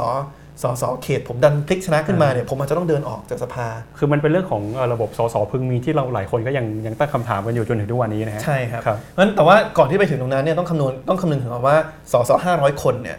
เอิ่มควรจะมีกี่คนเป็นเขต กี่คนเป็นบัญชีรายชื่อนะครับตามหลักการแล้วเนี่ยยิ่งบัญชีรายชื่อเยอะโอกาสที่พักจะได้เอิ่มคะแนนเกินพักเดียวจะได้คะแนนเกินครึ่งหนึ่งของสภาก็น้อยนะครับเพราะฉะนั้นเอิ่มถ้าเรา ถ้าเราชอบรูปแบบของการที่มีรัฐบาลผสมอืมนะครับเราอาจจะบอกว่าโอเคบัญชีรายชื่อเยอะหน่อย แต่ถ้าบัญชีรายชื่อเยอะมันก็จะมีข้อเสียตรงที่ว่าเอิ่มพอจำนวนเขตน้อยเนี่ยเขตเลือกตั้งหนึ่งมันจะใหญ่ขึ้นมาเรื่อยๆนะครับอย่างที่เห็นพอเราลดจาก 375 เขตมาเหลือ 350 เขตในเลือกตั้งปี 62 เนี่ยก็มีหลายจังหวัดที่เปลี่ยนจากสสสองคนครับมาเป็นสสคนเดียวนะครับอันนี้เป็นปัญหามากสำหรับชาวบ้าน เพราะว่าท้ายสุดแล้วเนี่ยเอิ่มสสเขาเนี่ยต้องดูแลพื้นที่ที่ใหญ่ขึ้น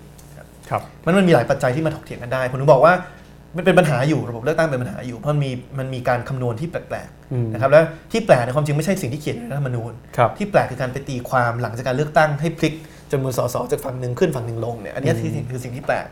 แต่ว่าตัวระบบเองเนี่ยมันมันพูดคุยกันได้คือผมเนี่ย prefer หรือผมเนี่ยจะสนับสนุน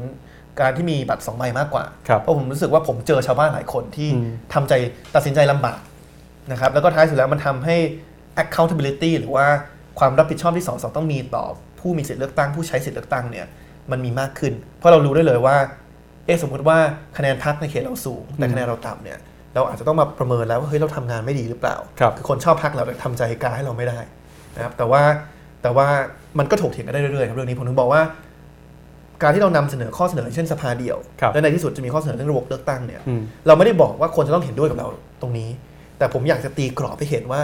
อย่างในในเรื่องของสวเนี่ยทางเลือกมันมีอย่างนี้นะครับถ้าเราจะคงไว้ถึงหลักการหนึ่งสิทธิ์หนึ่งเสียงที่เราพูดถึงเนี่ยทางเลือกมันมีสามทางเลือกอืมถกเถียงกันได้ว่าทางเอาทางเลือกแบบไหน แต่อย่างน้อยผมตีกรอบให้แล้วว่ามันมันมีมันมีความเป็นไปได้แบบไหนบ้างครับอันนี้คือสิ่งที่เราพยายามจะทำอะอันนี้เป็นข้อเสนอที่กลุ่ม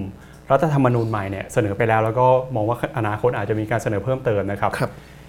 กลุ่มรัฐธรรมนูญใหม่นี่เป็นเป็นกลุ่มที่เคยอยู่พรรคประชาธิปัตย์แล้วก็รัฐธรรมนูญก้าวหน้านะครับอ้าวใช่ขออภัยฮะรัฐธรรมนูญก้าวหน้านะคครัรับบก็เอิ่ม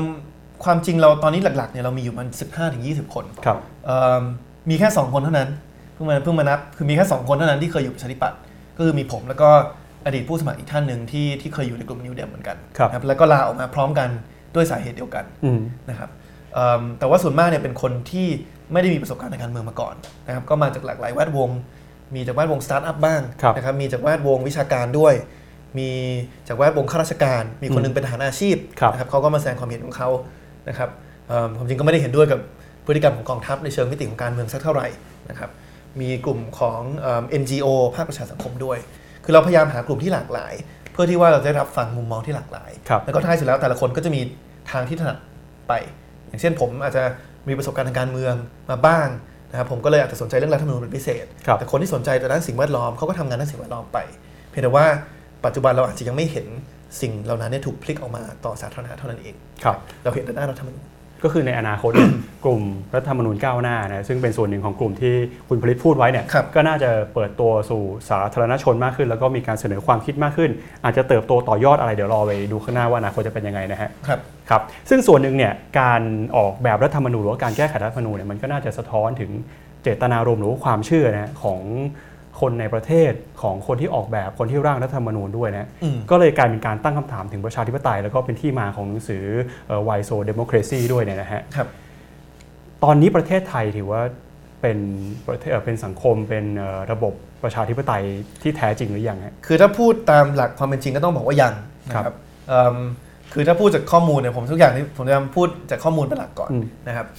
เอ่อมันก็มีการจัดอันดับ ประเทศทั่วโลก 167 ประเทศที่เข้าร่วมนะครับเอิ่มความเป็นประชาธิปไตยมากน้อยแค่ไหนเอิ่ม167 ประเทศเนี่ยเอ่อประเทศไทยเนี่ยอยู่ในอันดับ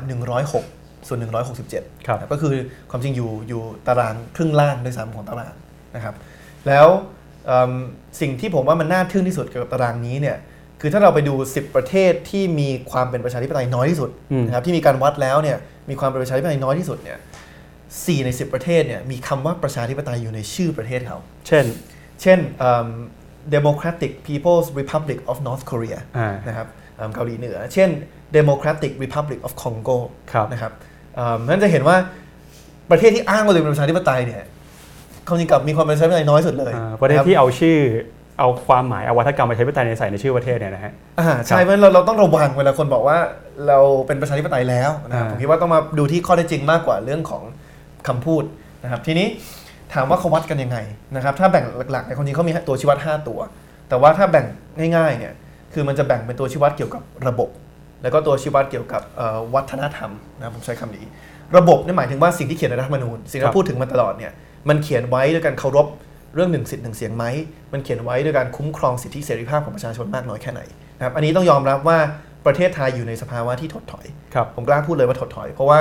เอิ่มเราเห็นรัฐธรรมนูล40 มาเปรียบเทียบกับ 60 เนี่ย ซึ่ง 40 เองเนี่ยก็ไม่ได้ถือว่าเป็นอะไรที่ที่ดีที่สุดในทุกเรื่องนะครับ แต่ว่าเอิ่มพอพอเรามาวัดเรื่องความเป็นประชาธิปไตยเนี่ยมีความเป็นประชาธิปไตยมากกว่า เพราะฉะนั้นประเทศไทยอยู่ในสภาวะที่ระบบประชาธิปไตยถดถอยอืมแต่ในเชิงวัฒนธรรมเนี่ยเราคะแนนดีขึ้นมากกว่านิดนึงนะครับ แล้วผมก็คิดว่าผมก็สัมสัมผัสได้ถึงตรงนี้ สัมผัสได้ถึงความเชื่อมั่นของประชาชนมากขึ้น ในระบบประชาธิปไตยครับสัมผัสได้ถึงวัฒนธรรมในห้องเรียน ในโรงพยาบาล ในบริษัทเอกชนนะครับในอาจจะหน่วยงานราชการบางหน่วยงานอืมที่มีความยอมรับความคิดเห็นที่แตกต่างมากขึ้นครับมีความตื่นตัวในการเมืองมากขึ้นนะครับเพราะผมเลยมองว่าถ้าให้อธิบายเอิ่มสภาวะประชาธิปไตยของการเมืองไทยปัจจุบันเนี่ยผมจะบอกว่ามันเหมือนเกมชักเขยอระบบเนี่ยมันพยายามดึงเราไปข้างหลังนะครับรัฐธรรมนูญ60 ออกมาเนี่ยล้าหลังกว่า 40 ด้วยซ้ครับำนะครับดึงเราไปข้างหลังนะครับในขณะที่วัฒนธรรมสังคมเนี่ยคนรุ่นใหม่ที่เติบโตขึ้นมาเนี่ย ต้องการเห็นความเป็นประชาธิปไตยมากขึ้น ต้องการเห็นความเท่าเทียมมากขึ้น ก็ดึงเราไปข้างหน้าอืมมันก็ดึงกันอยู่อย่างนี้นะครับสิ่งที่ผมกังวลที่สุดก็คือทำยังไงให้เชือกอันนี้มันไม่ขาด เพราะว่าถ้าเชือกมันขาดเนี่ยมันอาจจะนำไปสู่ความรุนแรง มันอาจจะนำไปสู่ความขัดแย้ง ซึ่งอาจจะมีการสูญเสียนะครับซึ่งเป็นสิ่งสุดท้ายที่เราต้องการเห็นในสังคมไทยครับนั้นมันก็มีสองทางออกอืมอย่างแรกก็คือว่าเอิ่มคนที่พยายามจะดึงมันไปข้างหน้าเนี่ยท้ายสุดก็ท้อครับก็ต้องยอมผ่อนคลายลงมาบ้างให้ฝ่ายนี้ดึงเรามาข้างหลัง หรือว่าระบบ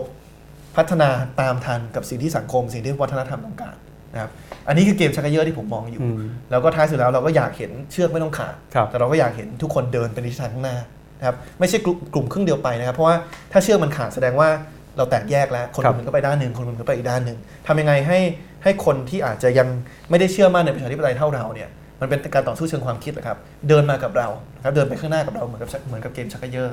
ตอนนี้เชือกขาดหรือยังฮะหรือว่า เคยขาดไปแล้ว เชือกเส้นใหม่นี้ก็ยังไม่ขาด คือผมว่ามันก็คือทุกครั้งที่มีการสูญเสีย ผมคิดว่าเชือกก็ขาดในระดับหนึ่งครับนะครับเพราะว่าท้ายสุดแล้วเนี่ยเอ่อมันเป็นสิ่งสุดท้ายที่เราคงอยากเห็นในอืมสังคม แล้วก็เป็นอะไรที่เราต้องทำทุกวิถีทางให้มันนำไปสู่จุดนั้นดังนั้นเพราะว่าทุกครั้งที่มีการการสูญเสีย ผมก็ถือว่าเหมือนกับเป็นเชือกที่ขาดออกไปครับนะครับพอเราเริ่มใหม่นะครับทุกครั้งที่เราเริ่มนับใหม่เนี่ยเอิ่มเราก็ต้องพยายามคงไว้ถึงถึงถึง มันเป็นเป็นมันมันมันเป็นเรื่องปกติที่มีการต่อสู้เชิงความคิด ครับ แต่ทำยังไงให้มันมันมันประเทศมันก้าวไปข้างหน้าครับแล้วก็ทำยังไงให้ให้เอิ่มเราพยายามเข้าใจซึ่งกันและกันนะครับผมว่าอันนี้อันนี้เป็นอะไรที่สำคัญมาก ครับ เพราะฉะนั้นเนี่ยประเทศไทยตามความหมายหรือว่าตามนิยามแบบนี้ ปัจจุบันก็คือยังไม่ถือว่าเป็นประชาธิปไตยนะฮะ ครับยังไม่เป็นครับ เพราะว่าครับอย่างที่ผมบอกคือประชาธิปไตยมันเป็นเป็น concept ที่นักวิชาการก็ถกเถียงกันเยอะมากว่าแปลว่าอะไร แต่สิ่งหนึ่งที่ทุกคนเห็นตรงกัน ก็คือเรื่องหนึ่งสิทธิ์หนึ่งเสียงครับแล้วไอ้ด้วยตัวเลขที่ผมให้ดู ว่าประชาชนคนหนึ่งมีมีสิทธิ์ 2 ล้านเท่าน้อยกว่าอืมคณะกรรมการเอิ่มคัดคัดสรรสวหนึ่งคนเนี่ยมันเรียกว่าเป็นประชาธิปไตยไม่ได้ครับ คือจะมาบอกว่าเนี่ยมีการเลือกตั้งแล้ว เราเป็นประเทศประชาธิปไตยแล้วแบบนี้ไม่มันได้เสี้ยวเดียวมากนะครับการเลือกตั้ง คือความจริงอันนี้มันจะฟังดูวิชาการนิดนึงครับแต่เราต้องบอกว่าประชาประเทศไม่ได้เป็นประชาธิปไตยเพราะว่ามีการเลือกตั้งอืมนะครับ การเลือกตั้งมีความเป็นประชาธิปไตย เพราะว่าการเลือกตั้งเป็นการเคารพสิทธิและเสียงของประชาชนครับฉะนั้นแก่นแท้ของประชาธิปไตยมันไม่ใช่เลือกตั้ง แก่นแท้ของประชาธิปไตยคือความเท่าเทียมอืมคือเรื่องสิทธิเสรีภาพในการกำหนดทิศทางของประเทศตัวเองดังนั้นการเลือกตั้งมันมีความเป็นประชาเป็นประชาธิปไตยเพียงเพราะว่ามันเอาคะแนนแต่ละคนมานับเท่ากันครับฉะนั้นการมีการเลือกตั้งที่เสรีและเป็นธรรมเนี่ยจำเป็นต่อประชาธิปไตย แต่ว่าไม่เพียงพออืมคือ necessary แต่ว่าไม่ sufficient นะครับทำไมคนในสังคมไทยถึงเอ่อ ทำไมสังคมไทยถึงไม่เป็นประชาธิปไตยฮะเอ่อก็อย่างที่บอกคือเรื่องระบบกับวัฒนธรรมนะคครัรับบถ้าในเรื่องของระบบเนี่ยเราต้องมาพูดถึงเรื่องรัฐธรรมนูญอืมนะครับเอิ่มหลายคนก็จะก็จะโยงไปเรื่องประชามติครับว่าเอ้ยปีปี 59 16.8 ล้านคนโหวตว่ารับรับร่างรัฐธรรมนูญรับรับรับรับร่างรัฐธรรมนูญฉบับนี้สิเอ่อเพราะฉะนั้นท้ายสุดแล้วเนี่ยมันก็เป็นประชาธิปไตยหรือเปล่าอืมเพราะว่าคนสามารถรับรับเนื้อหาที่อยู่ในนี้ครับครับแต่อย่างที่ผมบอกคือว่าประเทศที่ไม่เป็นประชาธิปไตยอย่าง อย่างจีน อย่างรัสเซียเขาก็มีการเลือกตั้งนะครับครับเพียงแต่ว่าการเลือกตั้งมันไม่เสรีและเป็นธรรม เสรีคือคนเข้าไปกาบัตรแล้วเนี่ยไม่มีใครมามองเรา เป็นธรรมคือทุกฝ่ายสามารถหาเสียงหาเสียงได้อย่างเท่ากัน เราย้อนไปดูประชามติตอนนั้นเนี่ยอย่างแรกผมไม่มั่นใจว่าเป็นประชามติที่เสรีและเป็นธรรมเพราะว่าผมรู้สึกว่ามันสองฝ่ายสองฝั่งเนี่ยไม่สามารถหาเสียงได้อย่างเต็มที่นะครับอืมเอายกตัวอย่างอย่างเพื่อนผมที่ไม่ได้อินการเมืองมากเนี่ยก็ไม่สามารถเข้าถึงข้อมูลที่ครอบคลุมได้ครับนะครับสามารถเข้าถึงเอกสารได้แหละทุกคนเข้าถึงได้ว่า รัฐธรรมนูญหลายสิบหลายร้อยหน้าเนี่ยมันเขียนว่าอะไรบ้างอืมแต่ไม่มีการดีเบตครัเกิบดขึ้นที่ถ่ายทอดในโทรทัศน์ ไม่มีการดีเบตเกิดขึ้นที่เกิดขึ้นในโลกโซเชียลที่มาเถียงกันว่าข้อดีข้อเสียคืออะไรนั่นอย่างแรกคือมันไม่เสรีเป็นธรรมอืมอย่างที่สองคือเราต้องเข้าใจเรื่องจังหวะเวลาด้วยครับนะครับ ณ เวลานั้นเนี่ยผมใช้ว่ามันเป็นสถานการณ์ที่เหมือนกับมัดมือชก ก็คือว่าพอนำเสนอฉบับนี้ปุ๊บเนี่ยมันเหมือนกับพูดกับประชาชนว่า ถ้าคุณอยากได้การเลือกตั้งเร็วคุณก็รับอันนี้ไปก่อนอืมนะครับเพราะฉะนั้นคนที่รับเนี่ยโอเคบางคนอาจจะชอบเนื้อหาจริงๆ อันนี้ผมครับเชื่อว่าก็มีอยู่ใน 16 ล้านคน แต่ผมเชื่อว่าในในบางคนใน 16 ล้านคนเนี่ยเลือกไปเพราะรู้สึกว่าอยากได้การเลือกตั้งกลับมาก่อนครับเอาแบบนี้ไปก่อนแล้วเดี๋ยวค่อยไปแก้ก็ว่ากัน หรือบางคนอาจจะเคยชอบ และพอมาเห็นภาพของสว250 คน พอมาเห็นภาพของการคำนวณสสบัญชีรายชื่อเนี่ยอาจจะเปลี่ยนใจแล้วอืมผมถึงบอกว่าความจริงตัวชี้วัดของความสำเร็จในการรณรงค์รัฐธรรมนูญเนี่ย คือไม่ใช่ว่าเรารวบรวมคนที่เป็น 11 ล้านคนที่โหวตไม่รับได้มากแค่ไหนครับแต่มันคือว่าเรามีสักคนหนึ่งไหม ที่อยู่ในห้องประชุมวันนั้น ที่กล้ายกมือขึ้นมาบอกว่าผมเป็นหนึ่งใน 16 ล้านคนนะ แต่ว่าวันนี้ผมเปลี่ยนใจแล้ว ผมรู้สึกว่าเราต้องแก้ฉบับนี้ครับครับอันเนี้ยคือเป็นตัวชี้วัดที่ที่ผมพยายามมากที่สุด ในการที่พยายามจะหาหาหาคนเหล่านี้อืมจริงๆ เราต้องคุยให้คุณผู้ชมเข้าใจกันว่าวันนี้เราคุยกันบนฐาน ความเชื่อหรือว่าอุดมคติของคุณพริตเนี่ยที่บอกว่าประชาธิปไตยเป็นระบบที่ดีที่สุดอะ ผมผมใช้คำพูดผิดหรือเปล่าไม่แน่ใจอ่าครับช่วยอธิบายหน่อยฮะครับก็เอิ่มฐานความคิดก็คือว่าคือผมเป็นนักประชาธิปไตยนั่นหมายความครัว่าบผมเชื่อว่าในระบบทั้งหมดที่มันมีเนี่ยประชาธิปไตยเนี่ยมันเป็นระบบที่ดีที่สุดในการปกครองประเทศครับนะครับเอิ่มทีนี้แต่ละคนที่เป็นนักประชาธิปไตยเนี่ยคืออย่างที่บอกคือผมผมพยายามจะรณรงค์ว่าเราไม่ควรจะไปรังเกียจคนที่กล้าพูดกับเราว่าเขาไม่เชื่อในประชาธิปไตยนะครับ มันเป็นหน้าที่ของเราในฐานะนักประชาธิปไตยที่ต้องพยายามโน้มน้าวให้เขาเห็นว่าประชาธิปไตยมันดีกว่าระบบอื่น นะครับมันไม่ควรจะเป็นว่าเฮ้ยคุณไม่เห็นด้วยกับประชาธิปไตยผมรังเกียจคุณผมไม่คุยกับคุณนะครับไม่ใช่อย่างนั้นเราต้องพยายามทำงานเชิงความคิดนะครับเหมือนกับไปเจอคนที่บอกว่าโลกมันแบนนะครับอืมเราต้องพยายามทำให้เขาเห็นว่าโลกมันกลม ไม่ใช่ไปไปปิดปากเขาไปต่อว่าเขานะครับเพราะฉะนั้นมันเป็นหน้าที่ของผมแล้วที่ต้องมาแสดงให้เห็นว่าประชาธิปไตยมันมีดีอะไรนะครับทีนี้คนที่เป็นนักประชาธิปไตยก็มองถึงข้อดีของประชาธิปไตยต่างกัน บางคนเนี่ยไปเน้นเรื่องผลลัพธ์เขาบอกว่าประชาธิปไตยเนี่ยมันดีที่สุด เพราะว่าพอมีการเลือกตั้งแล้วเนี่ยคำนึงถึงเอิ่ม ความต้องการของคนทุกคนแล้วเนี่ยมันจะนำไปสู่นโยบาย และก็ผลลัพธ์ที่ดีที่สุด มันจะนำไปสู่เศรษฐกิจที่เจริญเติบโตอย่างรวดเร็วที่สุด มันจะนำไปสู่สังคมที่ยุติธรรมที่สุด มันจะนำไปสู่การทุจริตที่น้อยที่สุด ถามว่าผมเชื่อไหมผมเชื่อระดับหนึ่ง ผมเชื่อว่ามันมีโอกาสมากกว่า ในระบบประชาธิปไตยที่เศรษฐกิจจะดีขึ้น เพราะว่ามันมีการรับฟังทุกความคิดเห็น ผมเชื่อว่า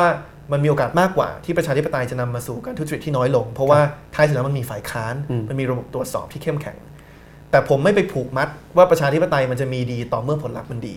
เพราะผมเชื่อว่าแม้ในวันที่เราอยู่ในประชาธิปไตย แล้วเศรษฐกิจมันไม่ดี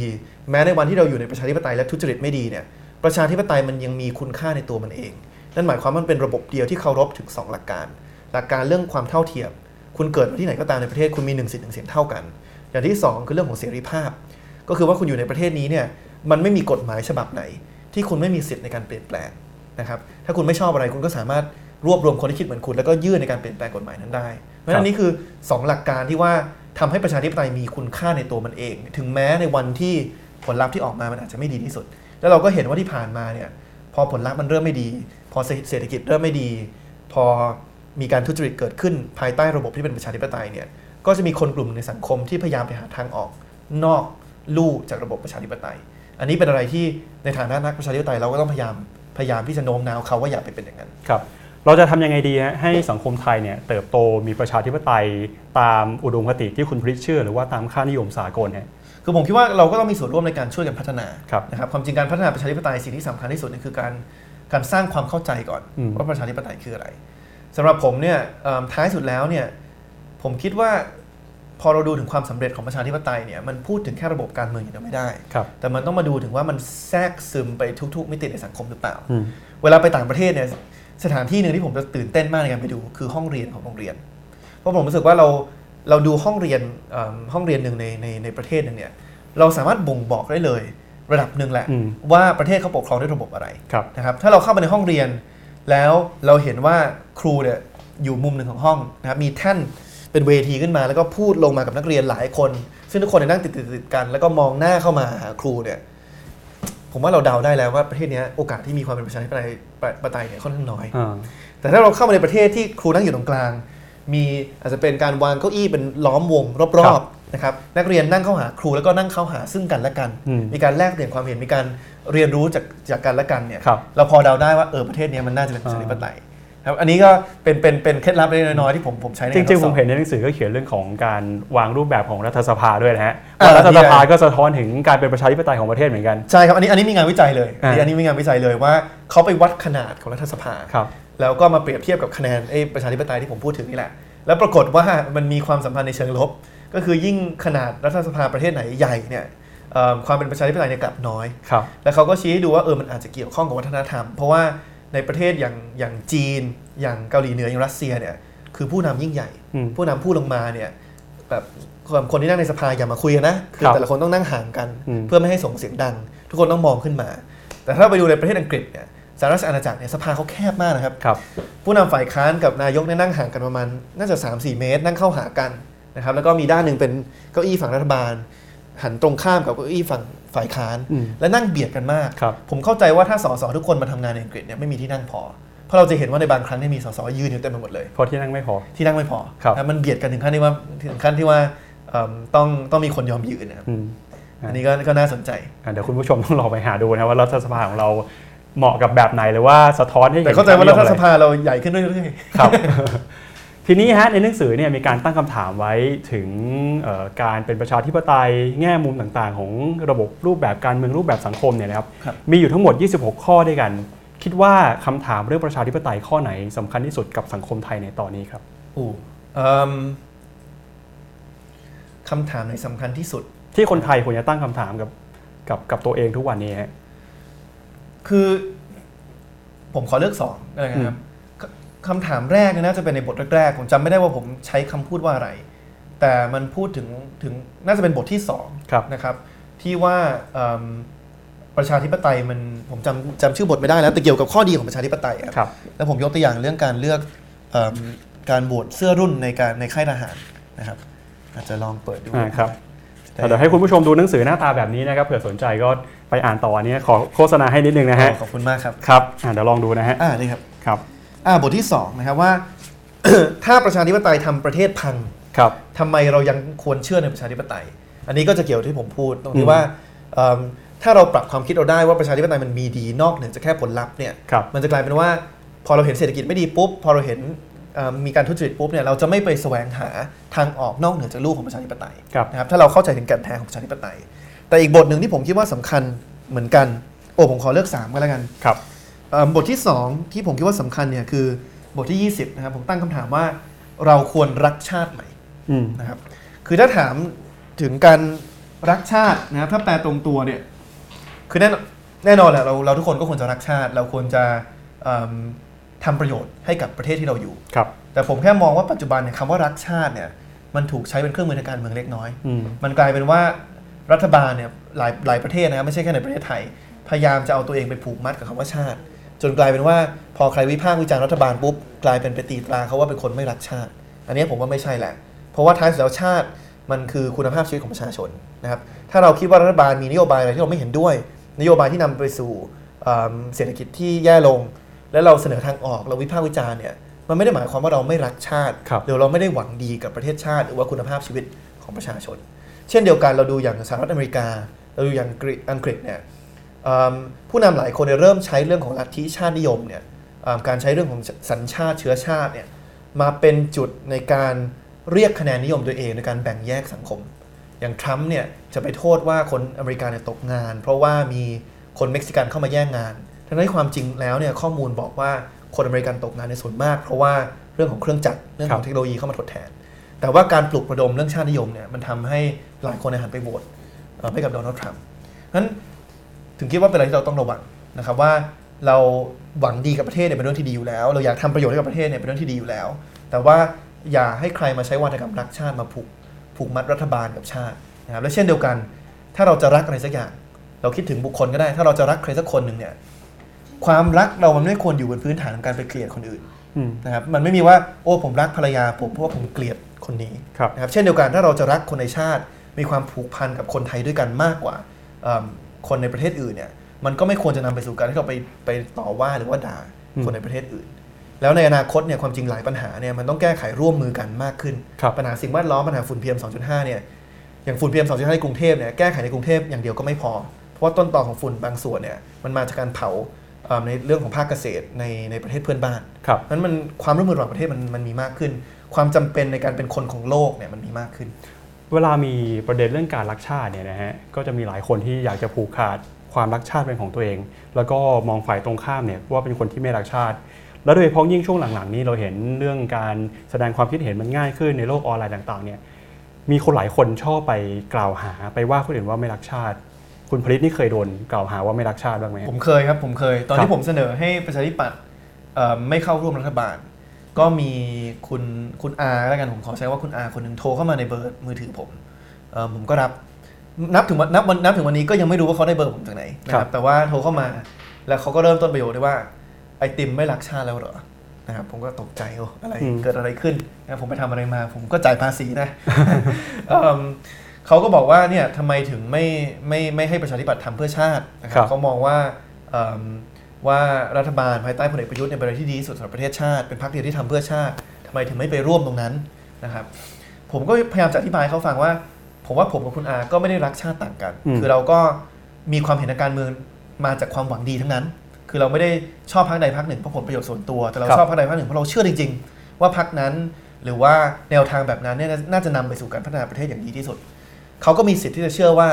ลุงตู่ลุงตู่คือคำตอบครับนะครับผมก็มีสิทธิ์ที่จะมองว่าไม่ใช่ แต่ทำไมเราจะต้องมาตีตราว่าอีกฝ่ายหนึ่งไม่ได้รักชาติ เราแค่มองต่างกันว่าอะไรที่ดีสุดดีที่สุดสำหรับประเทศ ผมก็คุยกับเขายาวเลยอืมผมจำได้ผมขับรถจากพักตรงเอ่อแถวๆเนี้ยครับกลับไปถึงบ้านใช้เวลาประมาณเกือบชั่วโมงเพราะว่ารถติด ก็คุยกับเขามันชั่วโมงหนึ่งตอนจบเนี่ยเราก็มามาเจอจุดต่างกันนะครับว่าเราเราเห็นต่างกันเรื่องไหน ปรากฏว่าเขามองว่ามันก็กลับมาเรื่องรัฐธรรมนูญความจริงมันกลับมาเรื่องนี้เลยเขาก็บอกว่าเขายอมรับว่ารัฐธรรมนูญเนี่ยเขียนไว้เนี่ย เพื่อให้ฝ่ายการเมืองฝ่ายหนึ่งได้เปรียบครับแต่เขามองว่าเขารับได้ เพราะเขาไม่ชอบอีกฝ่ายหนึ่ง ผมก็บอกว่าอะอันเนี้ยคือจุดที่มองต่างกันแล้ว เพราะไม่ว่าผมจะชอบหรือไม่ชอบฝ่ายใดฝ่ายหนึ่งเนี่ย ผมรู้สึกว่ามันไม่ควรเขียนกติกาที่ไม่เป็นกลางนะครับเขาก็มีสิทธิ์ที่จะเชื่อของเขา ผมก็มีสิทธิ์ที่จะเชื่อของผม แต่อย่างน้อยเรามาถึงจุดที่เรารู้แล้ว ว่าเรามองต่างกันเรื่องอะไร เราก็เคารพสิทธิ์ในการมองเห็น มองมองมีความคิดเห็นที่แตกต่างกันไป ก็วางสายครับผมคิดว่าชีวิตนี้เขาคงไม่เลือกผม แต่ว่าไม่เป็นไรอืมนะครับ ผมก็ คิดว่าผมก็ทำงานเชิงความคิดผมต่อไปครับคุณผลิตพูดถึงการเอ่อเปลี่ยนแปลงหรือว่าการโต้แย้งทางความคิดเนี่ยเหมือนเป็นการชักเขยอนะฝ่ายหนึ่งคือฝ่ายที่มีอยู่มาก่อน อีกฝ่ายหนึ่งเป็นฝ่ายของคนรุ่นใหม่ที่มองไปข้างหน้า การที่ระบบการเมืองที่มีฝ่ายที่มีอยู่มาก่อนเนี่ยบางคนบอกว่าเป็นคนรุ่นเก่าคุณผลิตพยายามจะบอกให้ใช้คำว่าคนรุ่นก่อนเนี่ยนะฮะอืมกับฝ่ายที่เป็นคนรุ่นใหม่เนี่ยจะอยู่ร่วมกันยังไงในในอนาคตหรือว่าในสังคมการเมืองข้างหน้ามิติชักกระเยอะที่ผมพูดถึงเนี่ยคือการพัฒนาประชาธิปไตยครับนะครับเอิ่มผมคิดว่า มันไม่ได้แบ่งแค่เรื่องอายุอย่างเดียวอืมมันไม่ใช่ว่าคนรุ่นใหม่ทุกคนเห็นตรงกัน คนรุ่นก่อนทุกคนเห็นตรงกัน แต่แน่นอนเอิ่มช่องว่างระหว่างอายุนี่มันมีมากขึ้น ผมคิดว่า คือจิตวิญญาณที่แท้จริงของนักประชาธิปไตยเนี่ย คือมันมันวัดกันที่ว่า คุณมีท่าทียังไง เวลาคุณเจอคนที่เห็นต่างจากคุณ เวลาคุณอยู่ในห้อง100คน แล้วคุณเจอคนที่เห็นต่างจากคุณ 90 คนเนี่ย คุณมีปฏิกิริยายังไงนะครับ หรือว่าคุณอยู่ในห้องที่มี 90 คนเห็นเหมือนกับคุณอืมคุณพูดยังไงกับคนที่มีความเห็นต่างจากคุณนะครับ ถ้าคุณเป็นนักประชาธิปไตยจริงเนี่ยคุณต้องเคารพความเห็นที่แตกต่างวันนี้ผมชอบประโยชน์หนึ่งมากเลยของจอห์นสจวตมิลนะครับเขาบอกว่าเขาพูดเรื่องเสรีภาพในการแสดงความเห็น เขาบอกว่าคน 99 คนเนี่ยสมมติว่าห้องหนึ่งมีร้อยคนเนี่ยคน 99 คนที่เห็นตรงกันเนี่ยไม่ได้มีสิทธิ์ในการไปปิดปากคนหนึ่งคนที่เห็นต่าง ไปมากกว่าคนหนึ่งหนึ่งคนคนนั้นเนี่ยมีสิทธิ์ในการปิดปากทั้ง 99 คนนะครับอันนี้คือเรื่องสิทธิเราต้องเคารพความเห็นที่แตกต่างเพราะฉะนั้นสิ่งที่สำคัญเนี่ยคือทำยังไงที่ว่าเวลาเราเจอ คนต่างรุ่นที่เห็นต่างจากเราเนี่ยเราสามารถนั่งคุยกันได้อืมนะครับถกเถียงกันได้เอิ่มผมจะพูดเสมอว่าเวลาเราอาจจะเป็นคนรุ่นใหม่เจอความคิดเห็นที่เราเห็นต่างมากเกี่ยวกับคนรุ่นก่อนเนี่ยพยายามนึกเสมอว่าคนรุ่นก่อนเหล่านี้ก็เป็นพ่อแม่ปู่ย่าตายายของคนที่คิดคล้าย ๆ กับเรานั่นแหละนะครับนั้นทำยังไงให้เขาลูกเขาหลานเขานั่งกินข้าวโต๊ะเดียวกันได้ครับ ไม่ต้องโหวตพรรคเดียวกันอืมเห็นต่างกันได้ แต่ว่าอย่างน้อยนั่งทานข้าวกันได้ ผมว่าอันเนี้ยเป็นเป็นอะไรที่สำคัญมากคือ คือพยายามที่จะใช้ข้อมูลใช้เหตุและผลให้มากที่สุด พยายามลดอารมณ์ให้ได้เยอะที่สุดนะครับ แล้วก็พยายามเริ่มจากการหาจุดร่วมมากกว่าหาจุดต่าง เหมือนกับที่ผมเล่าให้ฟังเรื่อง Grab ครับเอ่อเรื่องภาษาเป็นอะไรที่ผมให้ความสำคัญมาก เพราะว่าผมได้เริ่มเซนส์ถึงถึงเอิ่มความแตกแยกระหว่างช่วงอายุเนี่ยตั้งแต่ช่วงก่อนเลือกตั้งแล้วครับผมจำได้ว่าประมาณปีหนึ่งของเลือกตั้งที่ผมกระโดดเข้ามาการเมืองเต็มเต็มตัวเนี่ยผมก็พูดในเวทีแรกๆว่า สิ่งที่ผมกังวลเนี่ยคือความความความแตกแยกระหว่างช่วงอายุอืมคือผมเติบโตมาในยุคที่การเมืองมันแบ่งแยกระหว่างเอิ่มสีเสื้อมากครับ ถึงขั้นที่ว่า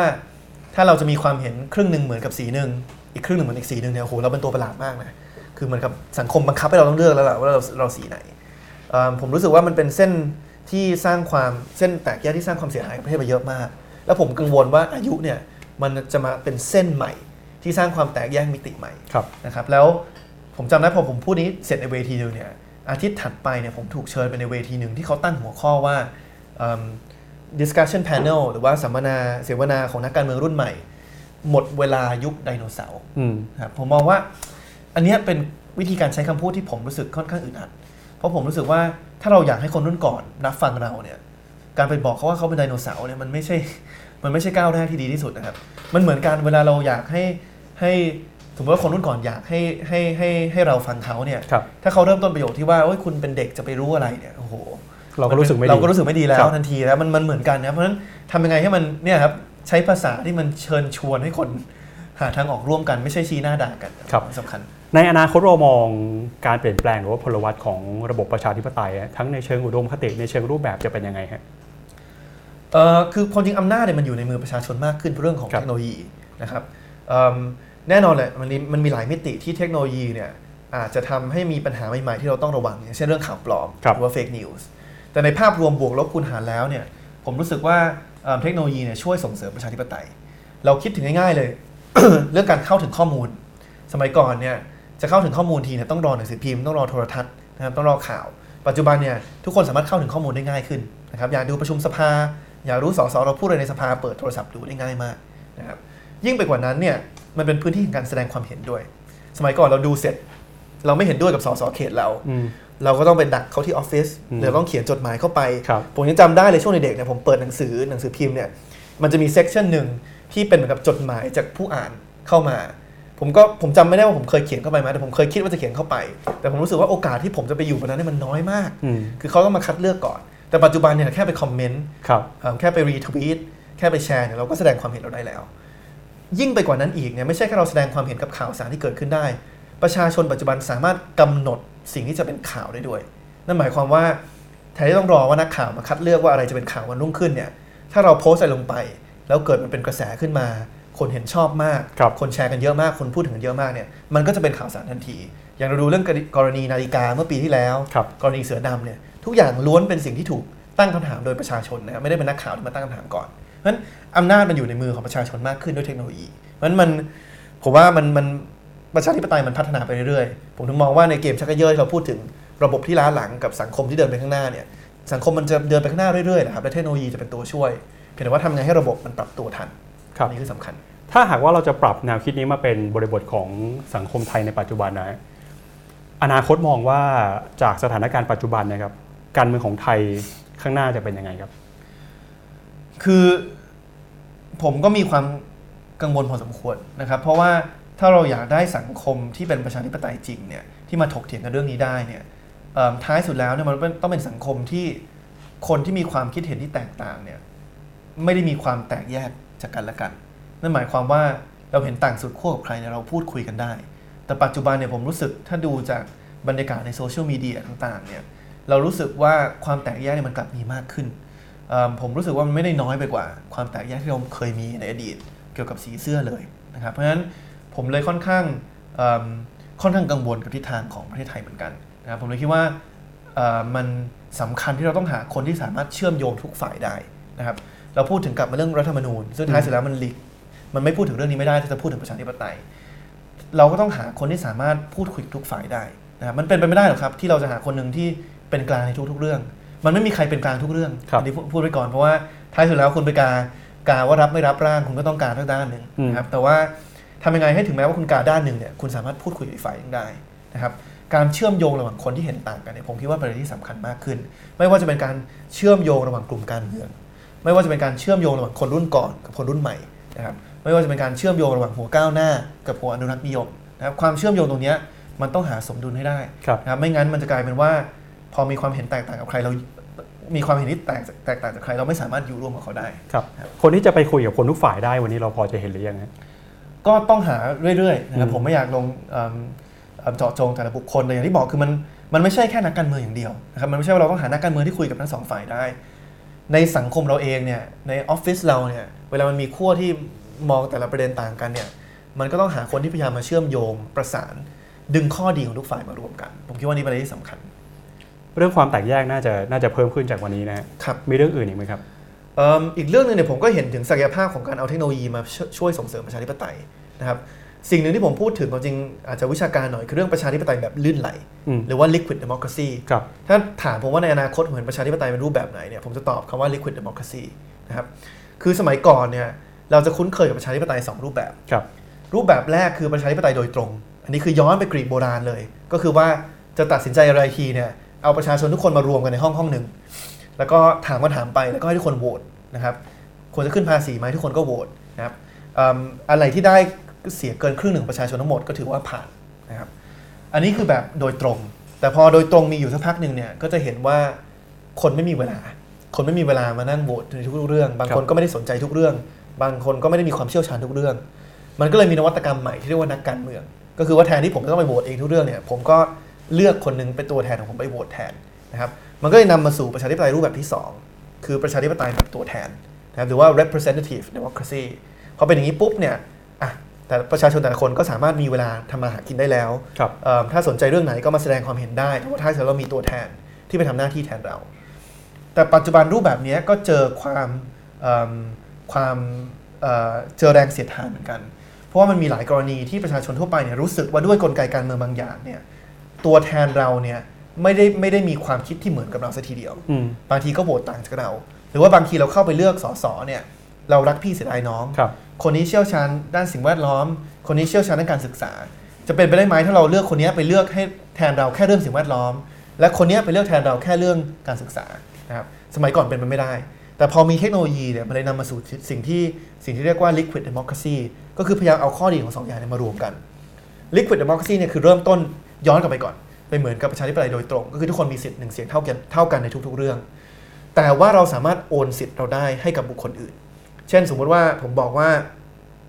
เอ่ออาทิตย์หน้าผมไม่มีเวลานะผมไม่ผมผมยุ่งกับงาน ผมอาจจะโอนสิทธิ์ผมเนี่ยให้พี่อืมพี่ก็จะมีสิทธิ์ของตัวเองกับครับสิทธิ์ของผม แล้วเวลาไปลงคะแนนอะไรก็จะมี 2 เสียงนะครับผมอาจจะบอกว่าโอเคผม พี่เป็นอาจารย์เศรษฐศาสตร์ผมโอนเรื่องเศรษฐศาสตร์ให้กับพี่ ครับเรื่องการศึกษาผมขอเก็บไว้เอง ส่วนเรื่องสิ่งแวดล้อมผมขอโอนให้กับคนอื่น ผมก็ทำอย่างนั้นได้เหมือนกัน มันก็จะได้ข้อดีของทั้งสองแบบ ในมุมหนึงเนี่ยเรามีสิทธิ์เอ่อในการโหวตในทุก ๆ เรื่อง เราสามารถเรียกคืนสิทธิ์ได้มาตลอด แต่ว่าในมุมหนึงคือถ้าเราไม่มีเวลาเราต้องการความเชี่ยวชาญ เราสามารถโอนสิทธิ์เราได้เป็นกรณีกรณีไป เราจะไม่ได้มีแค่สอสอพื้นที่เราละเราจะมีสอสอเฉพาะเรื่องสอสอที่เชี่ยวชาญกับเรื่องนั้นจริง ครับๆผมคิดว่าเนี้เป็นเป็นสมดุลที่ดีในการเอาข้อดีของของประชาธิปไตยทุกรูปแบบที่ผ่านมามารวมกันครับวันนี้ผมพูดเปิดรายการบอกว่าเมื่อปีที่แล้วในช่วงเดือนพฤศจิกาเนี่ยคุณพริษเคยมานั่งในห้องนี้คุยกับคุณยิ่งชีพนะฮะถามเรื่องอ่าครับการเมืองไทยในฐานะผู้สมัครของพรรคประชาธิปัตย์ครับตอนนี้ผ่านมาหนึ่งปีพอดีเลยฮะความเข้าใจหรือว่ามุมมองที่มีต่อการเมืองของไทยนี่มันเปลี่ยนไปไหมฮะเอ่อคือผมว่ามันก็เปลี่ยนไปเรื่อยๆนะครับถ้าจะให้ ชี้ไปจุดหนึ่งที่มันเปลี่ยนจากหน้ามือไปหลังมือก็คงไม่ใช่ เพราะอย่างที่บอกคือผมไม่ได้เป็นคนที่ชีวิตนี้ไม่เคยคิดมาก่อนเรื่องการเมืองครับผมเป็นคนที่สนใจงานทางการเมืองมานานมาก เพราะฉะนั้นตั้งแต่เด็กเลยเนี่ยตั้งแต่อายุ10 14 15 16เนี่ยผมก็เคยฝึกงานกับพรรคครับเพราะฉะนั้นผมก็จะพอเห็นภาพแล้วล่ะว่างานทางการเมืองมันเป็นแบบไหนเพราะฉะนั้นมันอาจจะไม่ได้มีอะไรที่แปลกใหม่แบบพิสดารมากที่ผมไม่คาดคิดมาก่อนเอิ่มแต่ว่าแน่นอนผมรู้สึกว่า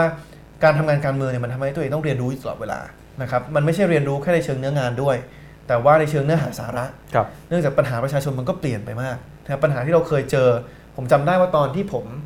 ฝึกงานกับพักเนี่ย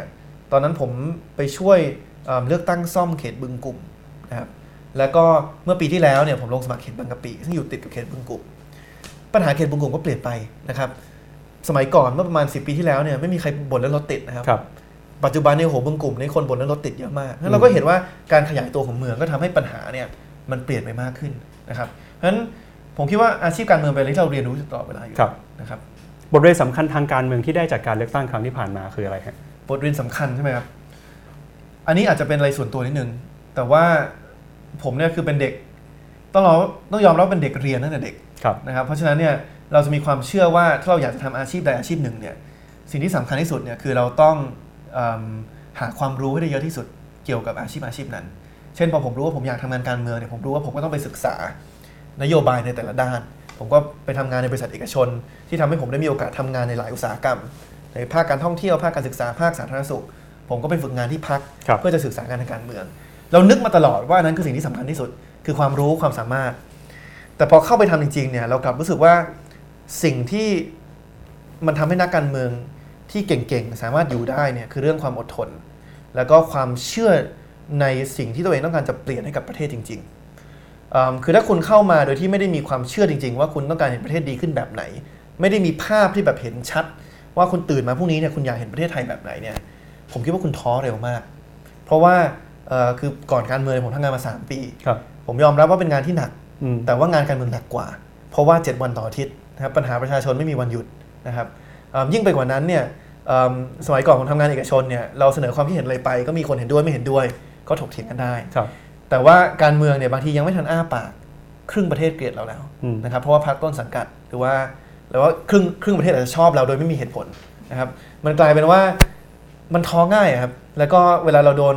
เอิ่มคำวิพากษ์วิจารณ์ที่เป็นในในเชิงลบบ่อยๆ ด้วยภาษาที่รุนแรงเนี่ยถ้าคุณไม่ได้มีความเชื่อจริง ๆ ว่าคุณอยู่ตรงนี้เพื่อเปลี่ยนแปลงประเทศเนี่ยคุณก็จะตั้งคำถามว่าคุณมาอยู่ตรงนี้ทำไมครับนะครับเพราะฉะนั้นผมเลยบทเรียนสำคัญของผมเนี่ยให้สรุปก็คือว่า สิ่งที่สำคัญที่สุด ถ้าเกิดว่ามีคนรุ่นใหม่คนไหนอยากจะเข้ามาทำงานการเมืองเนี่ยความรู้ความสามารถเนี่ยเป็นอะไรพื้นฐานที่ต้องมี แต่ว่าสิ่งที่สำคัญที่สุดจริง ๆ คือความความเชื่อหรือภาษาอังกฤษเขาใช้ว่าเขาใช้ว่า conviction คือความเชื่ออย่างบริสุทธิ์ใจจริง ๆ ว่าคุณอยากเข้ามาการเมืองเพื่อเปลี่ยนแปลงอะไร ถ้าคุณหาจุดตรงนั้นของคุณไม่ได้ คุณเข้ามาการเมืองคุณจะท้อเร็วมากครับ แล้ววันนี้คุณผลิตนี่ท้อกับการเมืองหรือยังฮะไม่ครับ ผมยังมีความเชื่ออย่างบริสุทธิ์ใจอยู่ครับนะครับว่าเอิ่ม การเมืองเป็นช่องทางในการเปลี่ยนแปลงประเทศที่รวดเร็วและยั่งยืนที่สุดนะครับผมยกตัวอย่างอย่างการศึกษาครับตอนนี้ในเมื่อผมไม่ได้ทำงานการเมืองเนี่ยผมก็พยายามที่จะมาทำสตาร์ทอัพในภาคเอกชนที่มาแก้ปัญหาอะไรเล็กๆน้อยๆแต่อย่างที่บอกคือมันก็แก้ได้แต่นอกระบบ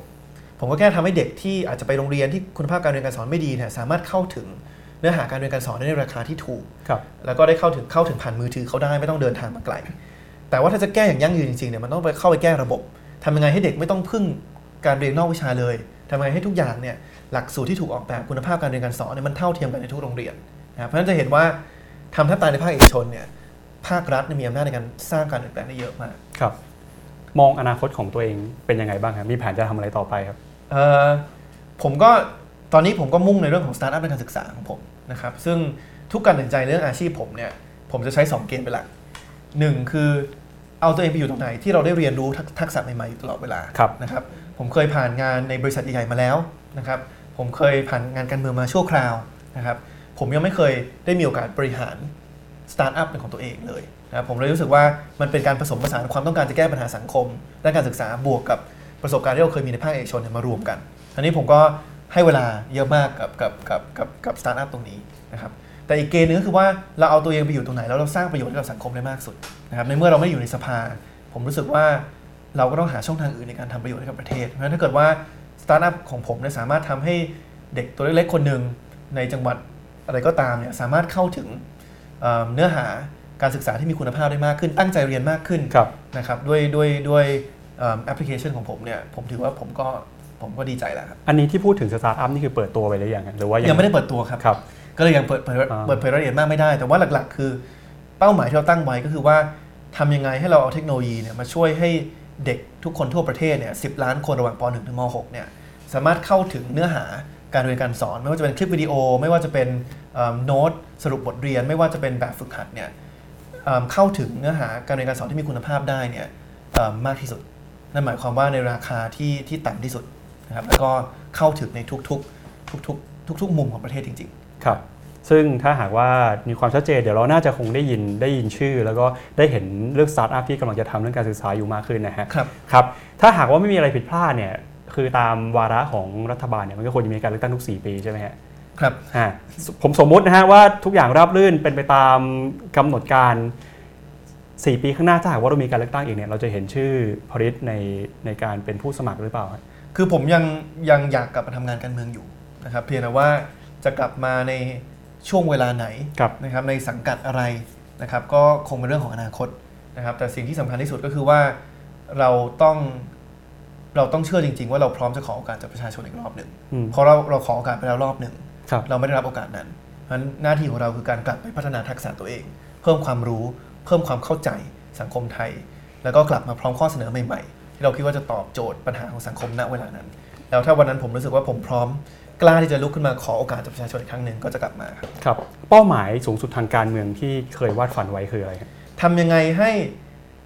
เอิ่มคนไทยทุกคนได้รับโอกาสอย่างเท่าเทียมกันอืม ทำยังไงให้เวลาเรามองไปแล้ว สมมติเราเห็น2คนและคนหนึงประสบความสำเร็จมากกว่าอีกคนหนึ่งเนี่ยเรากล้าฟันธงว่าเป็นเพราะว่าเขาขยันกว่า เป็นเพราะว่าเขามีความสามารถมากกว่า ไม่ใช่เป็นเพราะว่าเขาเกิดเป็นลูกใคร ไม่ใช่เพราะว่าเขาเกิดมาในครอบครัวที่รวยกว่า ไม่ว่าไม่ใช่เพราะว่าเขาเป็นเพศใดเพศหนึ่ง ไม่ใช่เพราะว่าเขานับถือศาสนาใดศาสนาหนึ่งครับทำยังไงให้มันมีความยุติธรรม และสร้างสังคมที่ผมใช้คำว่าสามารถนิยม หรือว่า meritocracy คือโอกาสเนี่ยเอิ่มหรือว่าทุกตำแหน่งในการงานเนี่ยถูกจัดสรรให้กับบุคลากรตามความสามารถนะครับไม่ใช่ตามว่าคุณเป็นคุณเป็นคุณเป็นใครครับไอดอลทางการเมืองของคุณพริตตอนนี้เป็นใครฮะไอดอลทางการเมืองนะครับเอ่อ ผมพยายามหาข้อดีของแต่ละคนมารวมกันครับนะครับเพราะว่าท้ายสุดแล้วเนี่ยผมอันนี้อันนี้อาจจะเป็นความความเชื่อของผมส่วนตัวนะ ซึ่งจะเห็นด้วยไม่เห็นด้วยแล้วแต่ คือผมไม่อยากเห็นเรายึดติดกับตัวบุคคลมากไปอืมผมรู้สึกว่าสังคมไทยเป็นสังคมที่ค่อนข้างยึดติดกับตัวบุคคล พอเรายึดติดกับตัวบุคคลมากจนเกินไปเนี่ยมันจะกลายเป็นว่าเราผิดหวังง่ายครับนะครับแล้วผมคิดว่ามันไม่มีใครที่เพอร์เฟกแล้วมันก็ไม่ไม่ไม่มีใครที่แย่ร้อยเปอร์เซ็นต์นะครับนั้นทำยังไงให้เราดึงข้อดีของแต่ละคนเนี่ยไม่ว่าจะแวดวงการเมือง ในและนอกประเทศ หรือว่าแวดวงอื่นๆเนี่ยมารวมกันให้ได้มากที่สุดครับ ก็คือยืนยันว่าอนาคตเนี่ยเราเราน่าจะได้เห็นเอ่อคุณพริตกลับมาในเวทีการเมืองอีกครั้งหนึ่งนะฮะแต่แน่นอนว่าพอกลับมาเนี่ยมันก็ต้องมีสังกัดมีพรรคการเมืองครับ มีโอกาสจะกลับไปพรรคประชาธิปัตย์อีกไหมครับ ก็ต้องต้องบอกว่าถ้าผมคิดว่าจะกลับไปผมก็คงไม่ออกมานะครับเพราะว่ายอมรับว่าการตัดสินใจออกมาก็ไม่ใช่เรื่องง่ายนะครับเอิ่มแต่ว่ามันเป็นการตัดสินใจที่ท้ายสุดแล้วมันสะท้อนสะท้อนว่า ว่าผมกับพรรคมองต่างกันจริงๆนะครับว่าอะไรที่ดีที่สุดสำหรับประเทศนะครับอย่างที่บอกคือการที่ออกมาเนี่ยเอ่ออาจจะ tie-in article เล็กน้อยนะครับ จริงๆเขียนบทความไว้กับวันโอวันครับเอิ่มชื่อว่าคอลัมน์ชื่อว่า the butterfly the the butterfly effect ซึ่งตอนแรกที่เขียนไปเนี่ยเขียนเกี่ยวกับโมเมนต์ที่ตัดสินใจลาออกนะครับคือมันสองหลักการนะครับ อย่างแรกคือเรื่องของอุดมการณ์ครับนะครับตัดเรื่องคำสัญญาที่ให้ไว้ก่อนอืมนะครับเอิ่มเรื่องอุดมการณ์เนี่ยเรามองว่าเราไม่สามารถอยู่ในพรรคที่ไปสนับสนุนพรรคพลังประชารัฐ แล้วก็พลเอกประยุทธ์ได้จริง เพราะว่าเอิ่มพรรคพลังประชารัฐกับกับพลเอกประยุทธ์เนี่ยเอิ่มไม่ได้ดูเหมือนกลุ่มที่พร้อมจะแข่งขันบนกติกาที่เป็นกลางนะครับอันนี้อันนี้คือหนึ่งเหตุผล แต่อย่างที่สองมันคือเรื่องของคำพูดด้วยนะครับท้ายสุดแล้วเราให้คำมั่นสัญญาไปแล้วกับประชาชนนะครับแล้วก็มีคนเลือกพรรคประชาธิปัตย์บางคนอาจจะไม่ใช่ทั้งหมดที่เลือกบนพื้นฐานของคำพูด ว่าเราจะไม่สนับสนุนพลเอกประยุทธ์ครับเพราะฉะนั้นผมรู้สึกว่าสิ่งที่สำคัญคือการรักษาสัจจะ นะครับเพราะฉะนั้นด้วยอุดมการณ์ที่ต่างกัน แล้วก็ด้วยความสำคัญที่ผมให้กับเรื่องสัจจะผมรู้สึกว่าเรามองแตกต่างกัน ในเรื่องของทิศทางของการเมืองไทย แล้วก็ในเรื่องของมาตรฐานการเมืองไทยครับ เราเรียกว่าเป็นความผิดหวังในพรรคประชาธิปัตย์ได้ไหมฮะคือผมว่าผมก็ไม่ได้ผิดหวังไปมากกว่า บางคนที่เลือกประชาธิปัตย์และคาดหวังว่าจะไม่ไม่ตัดสินใจแบบนี้นะครับ ผมก็ก็ก็เข้าใจถึงความผิดหวังตรงนั้น เหมือนกับ ประชาชนคนหนึ่งที่เลือก เพราะผมก็เป็นหนึ่งใน 3.9 ล้านคนที่ครับเลือกไป แล้วไม่ได้อยากให้คะแนนของผมไปไปเติมแต้มให้กับพลเอกประยุทธ์ครับ ถ้าในอนาคตจะกลับมานี่อย่างตอนนี้เนี่ยก็ต้องมีคนเคยมาพูดมาชวนหรือว่าเข้าไปร่วมพรรคการเมืองอื่นบ้างไหมฮะก็ยังไม่มีนะครับครับ หรือถ้าหากว่าจะตั้งพรรคเองตอนนี้มีมีความคิดบ้างไหมฮะก็มีคิดอยู่บ้างครับนะครับแต่ว่าอย่างที่บอกคือถ้าจะตั้งพักเนี่ยผมคิดว่ามันมีหลายปัจจัยที่ต้องพิจารณา คืออย่างแรกถ้าจะตั้งพักเนี่ยเราต้องมองว่า มันเป็นมันอย่างแรกคือมันต้องเป็นพักที่รวมตัวคนที่มีอุดมการณ์ตรงกันจริงครับๆนะครับอันนี้สำคัญมาก คือไม่ว่าคุณจะมีความสามารถมากแค่ไหน ถ้าเกิดอุดมการณ์ไม่ตรงกันก็ไม่ควรอยู่พักเดียวกันนะครับเอิ่มอย่างที่สองเนี่ยคือถ้าจะตั้งพักใหม่เนี่ยท้ายสุดแล้วเราต้องมองว่ามันต้องสามารถพัฒนาเป็นสถาบันทางการเมืองได้ คือไม่ใช่เกิดขึ้นมาเพื่อมีสสสองคนสมัยหนึ่งแล้วก็หายไปนะครับมันต้องเป็นพลังใหม่ของการเมืองไทยจริงอืมๆนะครับแล้วก็อย่างที่ 3 ผมคิดว่า ความจริงอันนี้อาจจะเป็นอุดมคติเล็กน้อย ครับ แต่จะถ้าจะตั้งพักเนี่ยผมคิดว่าเราก็ต้องถามประชาชนเหมือนกันว่าเขาอยากให้เราตั้งไหมอืม นะครับเพราะว่าท้ายสุดแล้วเอิ่มถ้าเราตั้งมาเพียงเพราะว่าเอิ่มเราอยากจะเข้ามาทำงานตรงนี้ แล้วไม่มีกลไกอื่น แต่ว่าไม่ได้มีประชาชนคนไหนที่เห็นด้วยกับอุดมการณ์เรา ไม่ได้เห็นด้วยกับนโยบายที่เราคิดอยู่เนี่ยท้ายสุดแล้วมันก็มันก็อาจจะเป็นกลไกที่ไม่สามารถนำไปสู่การเปลี่ยนแปลงได้ ครับ เราจะเห็นตัวอย่างที่อเมริกาเนี่ย เวลาใครจะลงประธานาธิบดีทีเนี่ย เขาจะไม่ไม่ได้ confirm ก่อนนะครับว่าเขาจะลงประธานาธิบดีอืมแต่ว่าเขาจะถามประชาชนกลับไปว่า ถ้าภายใน 6 เดือนผมได้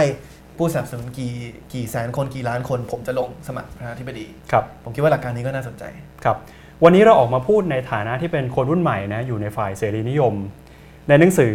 Why So Democracy เนี่ยมีบทหนึ่งเขียนไว้ผมว่าน่าสนใจก็คือ มีการอ้างบทวิจัยในต่างประเทศ บอกว่าคนเราเนี่ยเวลาที่มีอายุมากขึ้น แนวโน้มที่จะกลายเป็นฝ่ายอนุรักษ์นิยมก็มีมากขึ้นเช่นกันนะฮะ คิดว่าตัวเองถ้าหากว่ามีอายุมากขึ้นเนี่ยจะจะมีโอกาสเปลี่ยนความคิดไหมฮะ ผมว่าอาจจะน้อยครับ กว่าหลายคน เพราะว่าถ้าดูจากสถิติเอิ่มผมรู้สึกว่าเอิ่มความคิดผมหลายๆอย่างเนี่ยก็ค่อนข้างคงที่ครับ นะครับอาจจะเป็นอย่างที่บอกคือคือพอคืออันนี้มันเป็นงานวิจัยเกี่ยวกับประชาชนทั่วไปนะครับซึ่งประชาชนทั่วไปเนี่ยเขาอาจจะไม่ได้มาคิดถึงประเด็นทางการเมืองหรืออุดมการณ์อุดมการณ์ทางการเมืองอยู่ตลอดเวลา แต่ในฐานะคนที่สนใจการเมืองมาตลอดในคนที่อยากจะอาสาเข้ามาทำงานการเมืองเนี่ย เราต้องทำการบ้านมาพอแล้วอืมในการตกผลึกว่าอุดมการณ์เราคืออะไร เราเชื่อว่าเศรษฐกิจแบบไหนดีกว่ากัน เศรษฐกิจที่รัฐเข้ามาควบคุมทุกอย่าง หรือเศรษฐกิจที่ปล่อยให้เอกชนเป็นฝ่ายนำนะครับ เราต้องทำงานการบ้านมาหนักแล้ว ว่าเราเชื่อว่าระบบการเมืองแบบไหนดีกว่ากันระหว่างประชาธิปไตย หรือว่าระบบที่อาจจะเป็นเผด็จการนะครับเพราะในเมื่อเราทำการบ้านมาเยอะแล้วเนี่ยโอกาสที่จะเปลี่ยนการบ้านหรือการบ้านใหม่หมดเนี่ยมันก็ยาก นะครับยากกว่าประชาชนทั่วไปที่อาจจะไม่ได้ไม่ได้ไม่ได้ศึกษาทางการเมือง หรือว่าทำทำงานเชิงความคิดทางการเมืองมาเท่ากับเราครับอ่าเดี๋ยวเราจะเปิดโอกาสให้คุณผู้ชมนะครับที่ดูรายการอยู่ในช่องทาง Facebook Live ของวันโอวันวันออนวันนะครับส่งคำถามเข้ามานะฮะก็เราพูดคุยกันไปนะครับกับคุณพริษวัชรศิลป์นะฮะที่เขาบอกว่าวันนี้เนี่ยเริ่มมีบทบาทมีหน้าที่ใหม่นอกจากงานการเมืองเพิ่มมากขึ้นนะครับคุณผู้ชมที่ดูอยู่พิมพ์คอมเมนต์ส่งข้อความกันเข้ามาได้ แต่สิ่งที่อยากจะ ขอนิดนึงก็คืออยากจะให้ใช้ถ้อยคำที่สุภาพหน่อยอย่างที่เราคุยกันไปคือเราอยากจะเห็นการเมืองสร้างสรรค์ในสังคมไทยนะครับเดี๋ยวเรามาดูกันหน่อยว่าวันนี้คำถามที่ส่งเข้ามาจากทางบ้านมีอะไรบ้างนะครับคุณที่ดูอยู่นะฮะถ้ามีคำถามตอนนี้พิมพ์ส่งเข้ามาได้เลยนะครับถ้ามีเวลาเดี๋ยวเราจะพยายามหยิบคำถามขึ้นมาถามนะครับคำถามแรกนะครับจากคุณธนกฤษครับถามว่าเด็กและเยาวชนจะมีพลังมากพอไหมที่จะเข้าไปแก้ไขระบบการศึกษาครับ อืมความจริง อันนี้มันมี 2 มิตินะครับคำถามนี้คำถามแรกคือเด็กและเยาวชนจะมีพลังมากพอไหมในการแก้ไขปัญหาอะไรก็ตามอืมนะครับซึ่งอันนี้มันอยู่ที่ระบบโครงสร้างครับนะครับนอกจากเรื่องประชาธิปไตยแล้วเนี่ยเราจะเห็นว่ามันก็มีกลไกแบบอื่นที่เด็กและเยาวชนสามารถเข้ามามีส่วนร่วมได้เอ่อวิธีหนึ่งอย่างที่ผมบอกก็คือว่าบางประเทศเขามีกระทรวงเยาวชนนะครับกระทรวงเยาวชนอย่างที่อย่างที่มาเลเซียเนี่ยครับเขาไปรวมกับกระทรวงกีฬาคือเป็นกระทรวงกีฬาและเยาวชน มีรัฐมนตรีที่อายุ20 27 ปีนี้ครับนะครับท้ายสุดแล้วเนี่ยพอมีกระทรวงอย่างนี้ปุ๊บเนี่ย มันทำให้ปัญหาเยาวชนหลายอย่างไม่ใช่แค่เรื่องการศึกษา แต่อย่างเช่นเรื่องปัญหาการพนันออนไลน์นะครับเรื่องของปัญหาเอิ่มสุขภาพจิตตามสถาบันศึกษาต่างๆเนี่ยมันถูกแก้ไขได้อย่างรวดเร็วขึ้นนะครับเพราะฉะนั้นเราต้องมาพิจารณาว่ามีมีกลไกอะไรอีกไหมเอิ่มที่เราสามารถเพิ่มเอิ่มหรือว่าปรับให้เด็กและเยาวชนมีอำนาจมากขึ้น อีกอย่างหนึ่งคือเรื่องของสภาเด็กเยาวชนครับนี่ผมเนี่ยไปร่วมงานกับกับกลุ่มสภาเด็กและเยาวชนมาเยอะมากเอิ่มผมก็สังเกตเห็นว่าสิ่งหนึ่งที่เขาทำได้ดีมากเนี่ยคือการจัดกิจกรรม การจัดกิจกรรมระดมความเห็น จัดกิจกรรมให้เด็กและเยาวชนมีส่วนร่วม แต่สิ่งหนึ่งที่ผมมองว่าเขาขาดเนี่ยคืออำนาจนะครับท้ายสุดแล้วเนี่ยเราพูดกันถึงเรื่องสภาผู้แทนราษฎร สภาวุฒิสภา แต่ผมรู้สึกว่าถ้าเราอยากให้เด็กมีอำนาจในการในการเปลี่ยนแปลงประเทศจริงเนี่ยครับทำไมเราไม่เพิ่มอำนาจให้กับสภาเด็กและเยาวชนอืมนะครับในเมื่อสมาชิกทุกคนมาจากการเลือกตั้งหมดนะครับการเลือกตั้งระดับโรงเรียนระดับเอิ่มจังหวัดเอิ่มระดับเขตระดับอำเภอนะครับทำไมเราไม่บอกว่า ให้ทำหน้าที่เหมือนสภาหลักเลยนะครับ ก็ถกเถียงนโยบาย แล้วถ้ามีนโยบายหรือก็ว่าร่างกฎหมายไหนที่ผ่านครึ่งหนึ่งของเสียงในสภาเด็กและเยาวชนเนี่ยเปรียบเสมือนการที่ว่าประชาชนไปยื่นกฎหมายให้สสต้องพิจารณาครับผมคิดว่าอันเนี้ยมันก็จะเป็นการเพิ่มอำนาจให้กับเขา คือไม่ได้บอกว่าเด็กและเยาวชนถกเถียงกันแล้วจะต้องเป็นกฎหมายเลย แต่อย่างน้อยอะไรที่ผ่านนั้นมาแล้วเนี่ยจะต้องถูกพิจารณาในในสภาผู้ใหญ่หรือว่าครับสสนะครับผมคิดว่านี่ก็เป็นช่องทางหนึ่งอืมเอิ่มส่วนในมิติที่ 2 คือเรื่องการศึกษาโดยเฉพาะเนี่ย ความจริงเด็กและเยาวชนสนใจเรื่องการศึกษามากนะครับ คือเวลาไปทำเซอร์เวยว่าคุณอยากแก้ไขปัญหาด้านไหนมากที่สุดเนี่ยการศึกษาเนี่ยจะเป็นคำตอบที่เด็กและเยาวชนให้ความสำคัญเยอะที่สุดเลย แต่ต้องยอมรับว่าในในส่วนของในส่วนของโครงสร้างเรื่องของเรื่องเรื่องของการเจริญเติบโตเนี่ยปัญหาการศึกษามันมันแปลกอย่างหนึ่งก็คือว่า พอเราผ่านมันมาแล้วเนี่ยเราไม่ต้องเจอมันอีก เพราะฉะนั้นเหมือนกับเราผ่านมันมาแล้วพอเราจะกลับไปแก้เนี่ยอย่างผมผ่านมันมาผมผมเห็นบ้างถึง ถึงถึงความอึดอัดในระบบบางอย่างพอเราจะกลับไปแก้มันเปลี่ยนไปแล้วระครับบมันเปลี่ยนไปแล้วอืมเพราะฉะนั้นทำยังไงให้ให้เด็กและเยาวชนในช่วงอายุที่ยังอยู่ในระบบการศึกษาเนี่ยในช่วงอายุที่เขารู้ดีที่สุดว่าไอ้ปัญหา TCAS เนี่ยมันซับซ้อนเรื่องอะไรบ้างอะไรเป็นปัญหาบ้างเนี่ยเขามีพื้นที่ในการแสดงความเห็นเหล่านี้ครับนะเพราะฉะนั้นพรรคการเมืองเรื่องของการพัฒนาปีกเยาวชนก็เป็นอะไรที่สำคัญ ผมจำได้ว่าตอนอยู่ประชาธิปัตย์ตอนที่ทำกลุ่มนิวเดมเนี่ยสิ่งหนึ่งที่เราเชิญชวนเด็กนักศึกษามาพูดคุยเยอะมากเนี่ยคือเรื่องของการ ปรับระบบการสอบเข้ามหาวิทยาลัยครับอืมซึ่งผู้ใหญ่แต่ละคนก็ไม่รู้ เพราะว่าอืมมันมันมันมันเปลี่ยนระบบมาหลายครั้งมากแล้ว แต่เด็กเหล่านี้แหละเป็นเด็กที่รู้แล้วก็มีทางออกที่ดีที่สุดครับ เมื่อสักครู่นี้พูดถึงชื่อกลุ่มนิวเดมนะฮะตอนนี้กลุ่มนิวเดมเป็นยังไงบ้างครับโอ้ต้องยอมรับว่าไม่ทราบนะครับเพครัราะบว่าเอิ่มตอนนั้นก็มีประมาณ 20-30 คนอืมนะครับแล้วผมก็เข้าใจว่าหลายคนก็ยังอยู่ในพักอยู่ แต่ว่าพักก็เหมือนกับมีการปรับชื่อเป็นยังเดมอะไรผมผมผมไม่ได้ติดตามมันเท่าไหร่ก็คือออกมาจากพรรคก็คือก็จบ บทบาทตรงนั้นคือเราก็ยังไปเราก็ยังมีความครับสัมพันธ์ที่ดีในเชิงส่วนตัวนะครับครับก็เมื่อวันก่อนก็เพิ่งเจอคนสองคนไปทำงานต่างๆนะครับเราก็ก็ไม่มีคือมีความความสัมพันธ์ส่วนตัวปกติครับ แต่เราก็เคารพการตัดสินใจของเขาที่จะอยู่ในพักต่อไป แล้วเราก็เคารพที่จะมองต่างกันเรื่องการเมืองครับอะเดี๋ยวมาดูคำถามถัดไปนะครับ ถ้าบรรยากาศในห้องเรียนเป็นแบบแรกที่บอกว่าครูพูดหน้าห้อง เราควรจะกระตุ้นส่งเสริมบรรยากาศความเป็นประชาธิปไตยยังไงครับ ถ้าถามในฐานะครูใช่ไหมครับอืม ผมจะบอกว่าถึงแม้ออกแบบเป็นครูพูดหน้าห้องเนี่ย สิ่งที่ทำได้คือเวลาเด็กยกมือถามคำถามเนี่ยอืมทำยังไงให้เราไม่มองว่ามันเป็นการก้าวร้าวครับ คือการถามคำถามเนี่ยโดยเฉพาะยิ่งเด็กยิ่งเล็กนะครับเด็กเล็กที่ถามคำถามในยส่วนมากเขาไม่ได้ถามด้วยเจตนาที่จะมาปั่นป่วนเขาถามเพราะเขาสงสัย และเด็กเล็กยิ่งเล็กเนี่ยยิ่งสงสัยคำถามที่ผมว่าพื้นฐานที่สุดครับนะครับเอิ่มเพราะฉะนั้น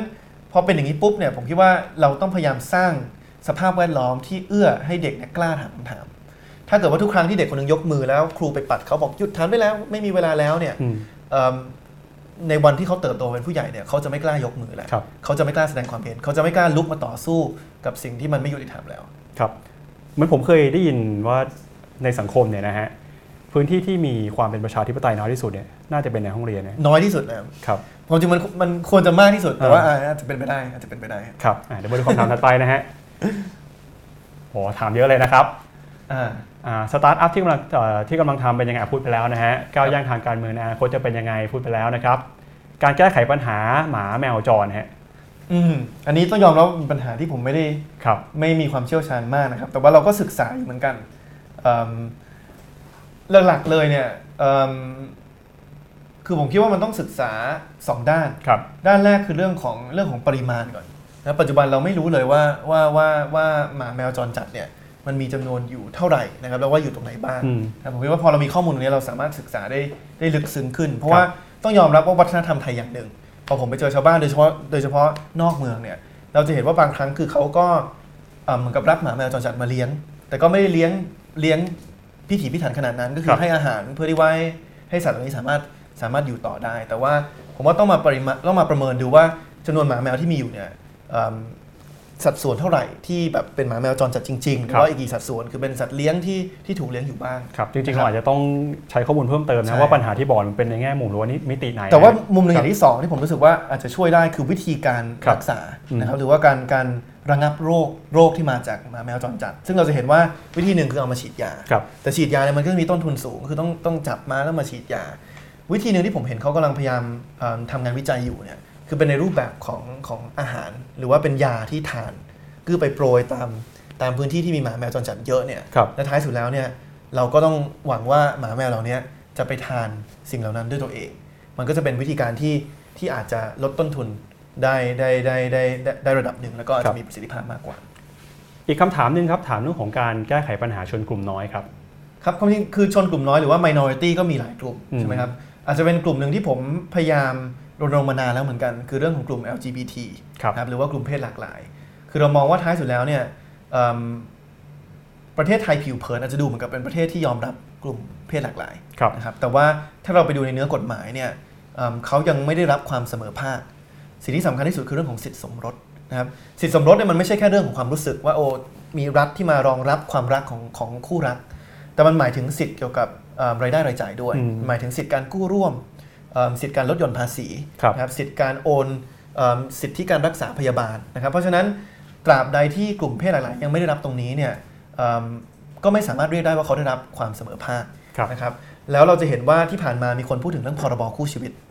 ซึ่งผมมองว่ามันไม่ได้เป็นการแก้ปัญหาที่ถูกจุดซะทีเดียว เพราะมันกลายเป็นว่าไปนิยามคำใหม่ขึ้นมาคำว่าคู่ชีวิตเพื่อแยกเขาออกไปอีก เพื่อบอกว่าโอเค ถ้าคุณเป็นกลุ่มเพศหลากหลายเนี่ยคุณต้องมาดูกฎหมายฉบับนี้นะว่าคุณมีสิทธิ์อะไรบ้างไม่มีสิทธิ์อะไรบ้าง มันไม่ใช่เป็นเป็นเป็นเป็นการแก้ไขปัญหาที่เชื่อในเรื่องความเสมอภาคจริงครับถ้าเชื่อความเสมอภาคจริง ผมคิดว่าต้องแก้กฎหมายแพ่ง เปลี่ยนนิยามคำสมคำว่าคำว่าสมรส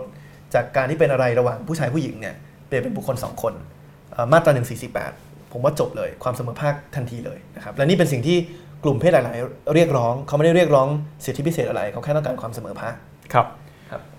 คุณพลิตได้ติดตามการอภิปรายในสภาหรือเปล่าครับ อ่าเดี๋ยวผมผมถามก่อนนะว่าติดตามหรือเปล่า ติดตามบ้างครับ ครับครับอ่าจริงๆ ในหนังสือเนี่ยมันมีอยู่ส่วนหนึ่งที่คุณพลิตเล่าให้ฟังว่าพี่ชายใช่ไหมที่บอกว่าพอไม่ได้ไม่ได้เป็นสสเนี่ยก็บอกว่าเออยินดีด้วยนะ อืมเออ ผมก็ตกใจใช่ครับ เออเราเรารู้สึกแบบนั้นไหมฮะ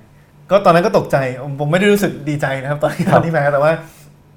ผมเจอพี่ชายผมพี่ชายผมก็มาบอกว่ายินดีด้วย ครับ ผมก็เอ๊ะมามามามุมไหน เขาบอกยินดีด้วยนะ จะได้ไม่ต้องไปยกมือให้พลเอกประยุทธ์ในครับในสภาครับอ่าถ้าหากว่าได้มีโอกาสเข้าไปโหวตในสภานะฮะ มีเรื่องของพรกโอนย้ายกำลังพล พรบร่างงบประมาณปี 63 จะโหวตยังไงด้วยหลักการอะไรครับ คือเรื่องพรกโอนย้ายกำลังพลเนี่ยผมไม่ได้ศึกษารายละเอียดครับนะครับ แต่ว่าในเรื่องของหลักการที่ต้องมาดูเนี่ยอย่างแรกคือมันต้องดูเรื่องหลักการของกฎหมายก่อน ว่ามีกฎหมายกี่ประเภทแล้วมันควรจะเป็นประเภทไหนครับนะอย่างที่สองเนี่ยคือเรื่องตัวเนื้อหานะครับแล้วก็ความเร่งด่วน นะครับแต่เรื่องของพรบร่างงบประมาณเนี่ยผมอาจจะติดตามมากกว่าอืมนะครับซึ่งก็ได้ติดตามการอภิปรายหลายวันเหมือนกันนะครับซึ่งผมมีก็ก็มีมีหลายหลายอย่างที่ผมก็เห็นด้วยจากทั้งสองฝ่ายมีหลายอย่างที่เห็นต่างนะครับแต่ว่าถ้าพูดถึงภาพรวมเนี่ยผมอาจจะมี 2 แนวคิดเพิ่มเติมครับนะครับอย่างแรกคือเรื่องของเอมคนเนี่ยจะให้ความสำคัญเยอะมากกับปริมาณมากกว่าความคุ้มค่าอืมผมจะบอกว่านโยบายที่ใช้เงิน 100 บาทครับ นะครับแต่ว่าไม่นำไปสู่อะไรเลย กับนโยบายที่ใช้เงิน 1,000 บาท แต่นำไปสู่การกระตุ้นเศรษฐกิจที่มีประสิทธิภาพเนี่ยผมว่าอันที่อันที่ลง 1,000 บาท อาจจะคุ้มค่ากว่านะครับแต่ว่าเวลาเราประประเมินก็ประมาณเนี่ยหลายคนจะเน้นแต่ว่าใช้เงินมากหรือน้อย พอเอมพอรัฐบาลใช้เงินน้อยก็บอกว่านี่ไงใช้ไม่ได้เยอะนะครับเอิ่มแต่ว่าสิ่งที่สำคัญกว่าคือคือตัวชี้วัดคือความคุ้มค่าครับอย่างผมยกตัวอย่างเรื่องเรื่องประเด็นหนึ่งที่เคยถูกถกเถียงในอดีตเรื่องของงบกองทัพเนี่ยอืมคือถ้าเราดูงบกลาโหมหารด้วย GDP นะครับสัดส่วนของงบกลาโหมหารด้วย GDP เนี่ยเราจะเห็นว่าตัวเลขเนี้ยไม่ได้โตขึ้นมาเท่าไหร่ครับนะครับเอิ่มฝั่งรัฐบาลก็สามารถอ้างได้ว่าเนี่ยมันไม่มันไม่ได้เยอะขนาดนั้นเพราะฉะนั้นไม่จำเป็นต้องลดงบกลาโหม แต่สิ่งที่ผมพยายามจะบอกคือ มันไม่ได้สำคัญว่ามันร้อยล้านหรือพันล้านหรือหมื่นล้านครับสิ่งที่มันสำคัญคือว่าอายุโทปกรณ์ที่ซื้อไปเนี่ยจำเป็นไหมอืมนะครับถึงแม้ว่ามันไม่ได้เป็นเมล็ดเงินที่เยอะเนี่ยมันก็เป็นเมล็ดเงินที่มาจากภาษีประชาชนเพราะฉะนั้นทำยังไงทุกบาททุกสตางค์ที่ใช้เนี่ยมันคุ้มค่า นะครับไม่ว่าจะใช้10 บาทหรือร้อยบาททุกบาทมันต้องคุ้มค่า ครับอันนี้สำคัญกว่า และอย่างที่ 2 คือเราเน้นเรื่องรายจ่ายเยอะ แต่ความจริงสิ่งหนึ่งที่เรามีปัญหาอยู่ปัจจุบันคือคือเรื่องของรายรับนะครับเหมือนกันเราดูข้อมูลเราเอา tax revenue ครับ คือรายได้จากภาษีทุกอย่างเนี่ยมาหารด้วย GDP เราจะเห็นว่าประเทศไทยเนี่ยยังยังอยู่ในมาตรฐานที่ต่ำกว่าเอิ่มหลายประเทศทั่วโลกนะครับผมเข้าใจว่าอยู่ที่ 16%นะครับในขณะที่ประเทศที่พัฒนาแล้วเนี่ยอาจจะอยู่ที่ 20-30%นะครับเพราะฉะนั้น ถามว่าเราเก็บ ภาษีรายได้บุคคลธรรมดา ในอัตราที่ต่ำกว่าประเทศอื่นไหมก็ไม่ครับนะครับมนุษย์เงินเดือนก็จ่ายอืม income tax เท่า ๆกับเอิ่มประเทศอื่น แต่ปัญหาคือฐานภาษีเรามันอาจจะไม่ได้ครอบคลุมทุกคนที่ความจริงมีกำลังจ่ายครับนะครับอย่างเช่นเอิ่มหลายคนจะพูดถึงภาษีบริษัทดิจิตอลอืมนะครับที่ตอนนี้ก็ยังไม่มีการสามารถเก็บได้เอิ่มหลายคนอาจจะพูดเรื่อง capital gains tax ครับว่าเอ๊ะเอิ่มส่วนต่างกำไรที่ได้จากการซื้อขายหุ้นเนี่ยมันควรจะมีการเก็บภาษีหรือไม่ นะครับอันนี้ก็เป็นอีกทางเลือกหนึ่งครับอันนี้คือหลักการในการคิดนะฮะอืมส่วนผลเรื่องของการโหวตเนี่ยก็ผ่านไปแล้วอย่างที่เราทราบกันนะครับจใช่ริงครับๆตอนที่โหวตเนี่ยมันมีประเด็นเรื่องอิสระของสสด้วยนะฮะอืมว่าระหว่างมติของพรรคกับอิสระในการเลือกของสสอืมควรจะเป็นยังไง คืออันเนี้ยพูดยากครับพูดยากมากนะครับ แล้วก็เอิ่มคือท้ายสุดแล้วเนี่ย พอมันเหลือบัตรใบเดียวเนี่ยมันยิ่งยากขึ้นอืมเพราะว่าสมมติจะมีสสเขตคนหนึ่งโหวตเนี่ยเอิ่มพูดยากแล้วว่าเขาเขาเขาต้องให้ความสำคัญกับอะไรมากกว่ากันสมมติยกตัวอย่างว่ามีคนในพื้นที่ บอกว่าเนี่ยเราเลือกคุณเข้ามาเราต้องการให้คุณโหวตแบบนี้อืมแต่มติพักบอกอีกแบบหนึ่งเราโหวตแบบไหน เพราะว่าในมุมหนึ่งคือเราก็เอิ่มเป็นตัวแทนของพรรคแต่ครับในมุมหนึ่งเราก็ถูกประชาชนเหล่านี้เลือกเลือกเข้ามาพอมันเป็นอย่างนี้ปุ๊บมันมันแยกยาก แต่สำหรับผมง่าย ๆนะครับ คือใครอยากขัดมติพัก เป็นสิทธิ์ของสสเราเพียงแค่หวังว่าเป็นการขัดมติพักจากความเชื่อส่วนตัว ไม่ได้เป็นการการขัดมติพักเพราะผลประโยชน์ที่ที่ที่ได้รับ แล้วก็อย่างที่สองคือ ถ้าคุณพร้อมจะขัดมติพักคุณก็ต้องพร้อมรับผิดชอบผลที่ตามมาครับนะครับ เช่น สมมุติว่าขัดมติพักแล้วเขาไม่ให้คุณเป็นตำแหน่งหนึ่งคุณก็ต้องยอม ถ้าขาดมติพักแล้วทำให้คุณในที่สุดต้องลาออกจากพักคุณก็ต้องยอม อันนี้ก็เป็นเป็นผมว่าเป็นหลักการที่เราต้องคงไว้ ผมว่าแบบนี้ไหมฮะคือ พอเราไม่ได้เป็นสสเนี่ยเราจะพูด เราอาจพูจะดพูดง่ายๆคือแต่ง่ายผมก็โดนถามคำถามนี้ว่าครับถ้าวันนั้นผมเป็นสสแล้วมีการเลือกนายกเนี่ยผมจะทำยังไงครับ ผมก็บอกว่าคืออย่างน้อยที่สุดเรางดออกเสียงอ่าผมกล้าพูดอย่างน้อยที่สุดเรางดออกเสียง แล้วเราก็ต้องยอมรับว่างดออกเสียงปุ๊บเนี่ยก็ความก้าวหน้าเอิ่มในในพักก็อาจจะถูกจำกัด แต่มันก็ไม่เป็นไรมันเป็นความเชื่อความเชื่ออุดมการณ์มาก่อนครับแล้วก็โอกาสไปทำงานในรัฐบาลก็ก็คงไม่มีแล้วก็ คงไม่ใช่อะไรที่เราคงอยากจะเข้าไปทำอยู่ดีครับ อันนี้ก็เลยเป็นที่อย่างมาน้อยที่ที่พี่ชายมาแสดงความยินดี ใช่ใช่ครับ แต่ว่าก็คิดเหมือนกันว่าถ้าอยู่ในตรงนั้นเราจะลาออกไหม เพราะว่าเอิ่มลาออกเนี่ยมันจะติดอย่างเดียว คือว่าเราเป็นสสเขตอืมคือเราเป็นสสเขตเนี่ยต้องยอมรับว่าประชาชนในพื้นที่เขาจะมีความเชื่อว่าเฮ้ยเราเลือกคุณให้มาทำทำทำงานดูแลพื้นที่เนี่ยทำไมเราเราให้โอกาสคุณแล้ว วันแรกที่คุณจะมีโอกาสพัฒนาพื้นที่เราคุณลาออกบางคนเขาจะคิดอย่างนี้จริงๆครับ แต่ว่าอย่างน้อยงดออกเสียงนะครับ ครับอะมาดูคำถามถัดไปนะครับ ครับ เคยต้องเสียน้ำตาเพราะงานการเมืองบ้างไหม ก็เกือบนะครับ ตอนอืมตอนแพ้เลือกตั้ง ครับ แล้วก็เกือบยิ่งกว่าตอนที่ต้องลาออกจากพรรค จุดที่เกือบเสียน้ำตามากที่สุด คือตอนยื่นใบลาออก ครับเอิ่มกับเอิ่มนายกับพนักงานในพรรค แล้วเขาบอกว่าพี่ไม่รับได้ไหมไอติม ครับ โอ้โหแบบน้ำตาคอ คือเราแล้วเออมันยากยากแล้วนะ เจอกันยิ่งยากกว่าอีก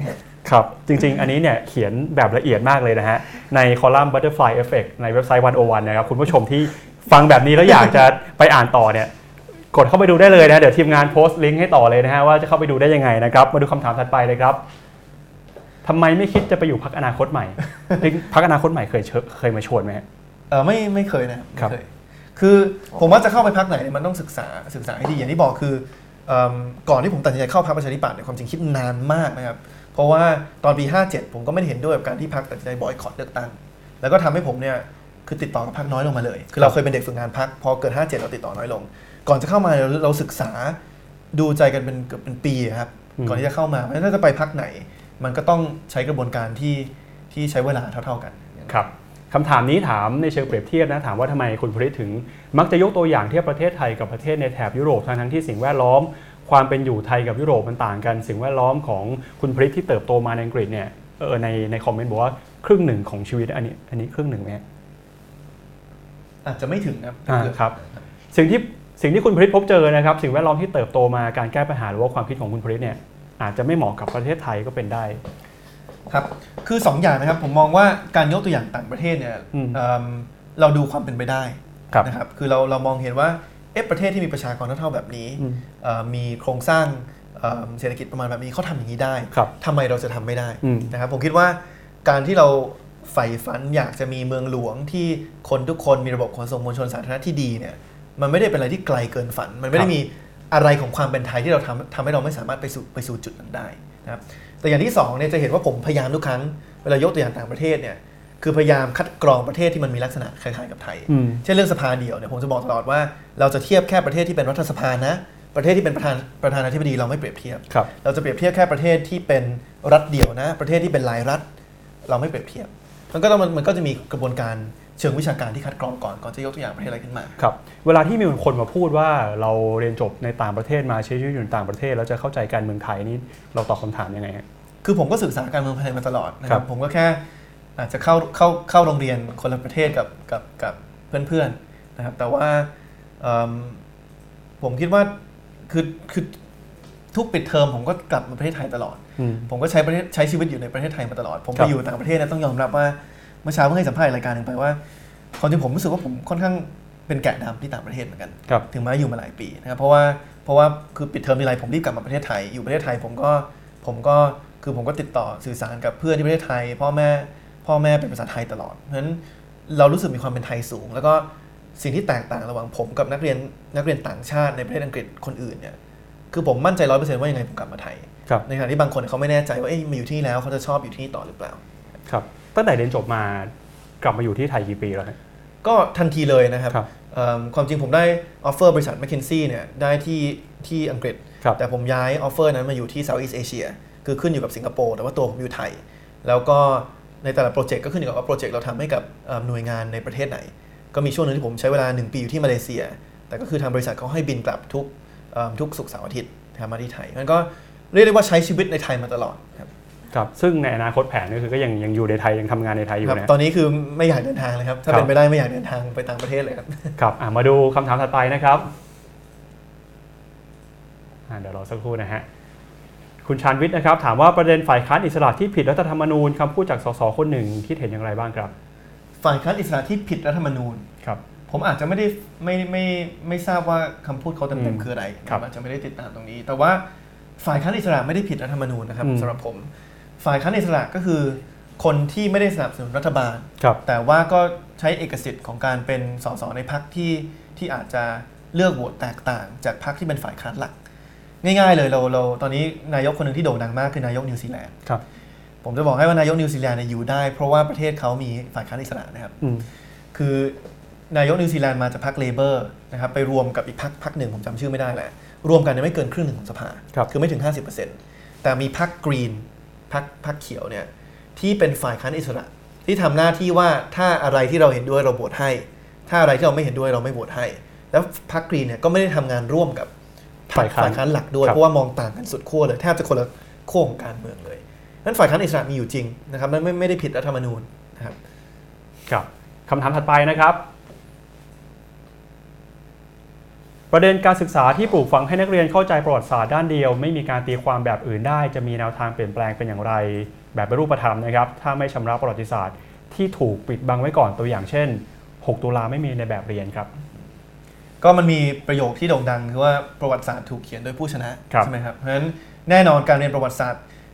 บทเรียนแรกตอนที่ผมไปเรียน history หรือว่าประวัติศาสตร์ที่ที่ที่โรงเรียนที่อังกฤษเนี่ยเขาก็บอกเลยว่าเอิ่มประวัติศาสตร์เนี่ยมันไม่มีด้านเดียวครับอันนี้เป็นบทเรียนแรกที่เราได้รับนะครับเพราะฉะนั้นสิ่งที่ทำได้นี่อาจจะพูดในเชิงปฏิบัตินิดนึงนะครับ คือเราจะเห็นว่าข้อสอบประวัติศาสตร์ไทยหลายตัวเนี่ยเป็น multiple choice คือมี choice มาให้เลือกเอิ่มประเทศนี้บุกประเทศนี้ในปีไหนกขอืมคง นะครับพอมันเป็นอย่างนี้ปุ๊บเนี่ยมันเลยไปเอื้อต่อการเรียนประวัติศาสตร์ที่ว่ามามาท่องจำข้อเท็จจริงชุดเดียว แต่ว่าวิธีการที่ดีกว่าคือการพยายามจะรณรงค์ให้มีการเขียนเรียงความครับเช่นครับแทนที่จะมาถามว่าสงครามโลกเกิดขึ้นปีไหนวันไหนเนี่ยถามว่าอะไรคือปัจจัยที่ทำให้เกิดสงครามโลกครั้งที่สองแล้วก็เอาแหล่งที่มาหรือว่าซอสเนี่ยอาจจะเป็นหนังสือพิมพ์ในปี 1944เอ่อ1938 อาจจะเป็นสปีชอันหนึ่งของคนคนหนึ่งอาจจะเป็นหลักฐานภาพอีกภาพหนึ่ง แล้วก็มาวิเคราะห์ว่าแต่ละอย่างเนี่ยปฏิดประต่อกันแล้วเนี่ยอะไรเป็นสาเหตุหลักครับนะแต่ในเชิงปฏิบัติก็คือว่า ถ้าเกิดเรายังมีจำนวนครูที่ไม่พอเนี่ยท้ายสุดแล้วการออกข้อสอบแบบแบบเนี้ยมันทำให้ครูต้องมาตรวจครับนานขึ้นมันก็ตรวจข้อสอบอย่างรวดเร็วไม่ได้เพราะฉะนั้นมันต้องมาแก้ที่ระบบการศึกษาด้วย แต่ว่าในในเชิงอุดมคติมันควรจะเป็นข้อสอบแบบนั้นเนี่ยครับคำถามถัดไปนะครับเอ่อ คุณต้าแดนเนลวิชพลนะครับถามถึงแนวทางหรือว่านโยบายเพื่อเปลี่ยนแปลงระบบราชการให้ทันต่อการเปลี่ยนแปลงของบริบทโลกควรเป็นอย่างไร โดยเฉพาะในยุค disruptive นะฮะที่ต้องการระบบราชการที่คล่องตัวแล้วก็ future looking นะครับครับอืมผมมีแนวคิด 2 อย่างนะครับอันนึงอาจจะตกผลึกมากกว่าอีกอย่างหนึงครับอันแรกเนี่ยคือเรื่องของการกระจายอำนาจนะครับคือต้องยอมรับว่าปัจจุบันเนี่ยระบบราชการเนี่ยที่มันล่าช้าเพราะว่าอำนาจหลายอย่างเนี่ยมันมากระจุกอยู่ที่ส่วนกลางครับนะครับ ทีนี้ทำยังไงให้อำนาจมันสามารถถูกกระจายไปสู่ท้องถิ่นได้มากที่สุดเนี่ยคำตอบคือการกระจายอำนาจ ปัจจุบันเรามีราชการระดับระดับเอิ่มระดับเอิ่มส่วนกลางเรามีส่วนภูมิภาคก็คือผู้ว่าแต่งตั้งนะครับแล้วเราก็มีส่วนท้องถิ่นก็คือนายกอบจที่มาจากการเลือกตั้งเอิ่มผมก็เลยคิดว่ามันจะเป็นไปได้ไหมที่ว่าเราไม่จำเป็นต้องมีส่วนภูมิภาคครับแล้วเราโอนอำนาจที่ปัจจุบันอยู่กับราชการส่วนภูมิภาค หรือว่าผู้ว่าแต่งตั้งเนี่ยโอนมาให้กับนายกอบจแล้วก็เอิ่มราชการส่วนท้องถิ่นที่มาจากการเลือกตั้งนะ ครับเพราะเป็นอย่างนั้นปุ๊บเนี่ยผมรู้สึกว่ามันจะทำให้จังหวัดเนี่ยสามารถจัดการตัวเองได้มากขึ้น สมมุติว่าจังหวัดหนึ่งต้องการจะพัฒนาระบบขนส่งมวลชนสาธารณะต้องการมีรถเมล์เป็นตัวของตัวเองเนี่ยไม่จำเป็นต้องรอเอิ่มกระทรวงคมนาคมส่วนกลางตัดสินใจว่าจะเอาอยัางไง สามารถมีงบไปการไปบริหารจัดการด้วยตัวเองได้ครับอันนี้เป็นปัญหาที่เวลาผมไปลงพื้นที่ในจังหวัดไหนเนี่ยเจอหมดเลยอืมนะครับไม่ว่าจังหวัดนั้นจะเจอปัญหาทางการเกษตรปัญหาในเรื่องของขนส่งมวลชน ปัญหาเรื่องการศึกษา ทุกจังหวัดพูดเหมือนกันอย่างหนึ่งก็คือว่าต้องการความคล่องตัวมากขึ้นในการครับจัดการตนเองนะครับ อันนี้คืออย่างที่หนึ่งส่วนอย่างที่สองเนี่ยแน่นอนผมว่าตัวชี้วัดในการประเมินผลของหน่วยงานราชการเนี่ยก็ควรที่จะปรับให้เท่าทันกับเอกชนนะครับผมผมไม่ไม่เชี่ยวชาญแล้วก็ไม่กล้าไปวิพากษ์วิจารณ์จนเกินไปว่าปัจจุบันใช้ตัวชี้วัดยังไง แต่ในเชิงหลักการเนี่ยมันควรจะเป็นตัวชี้วัดที่วัดความสามารถ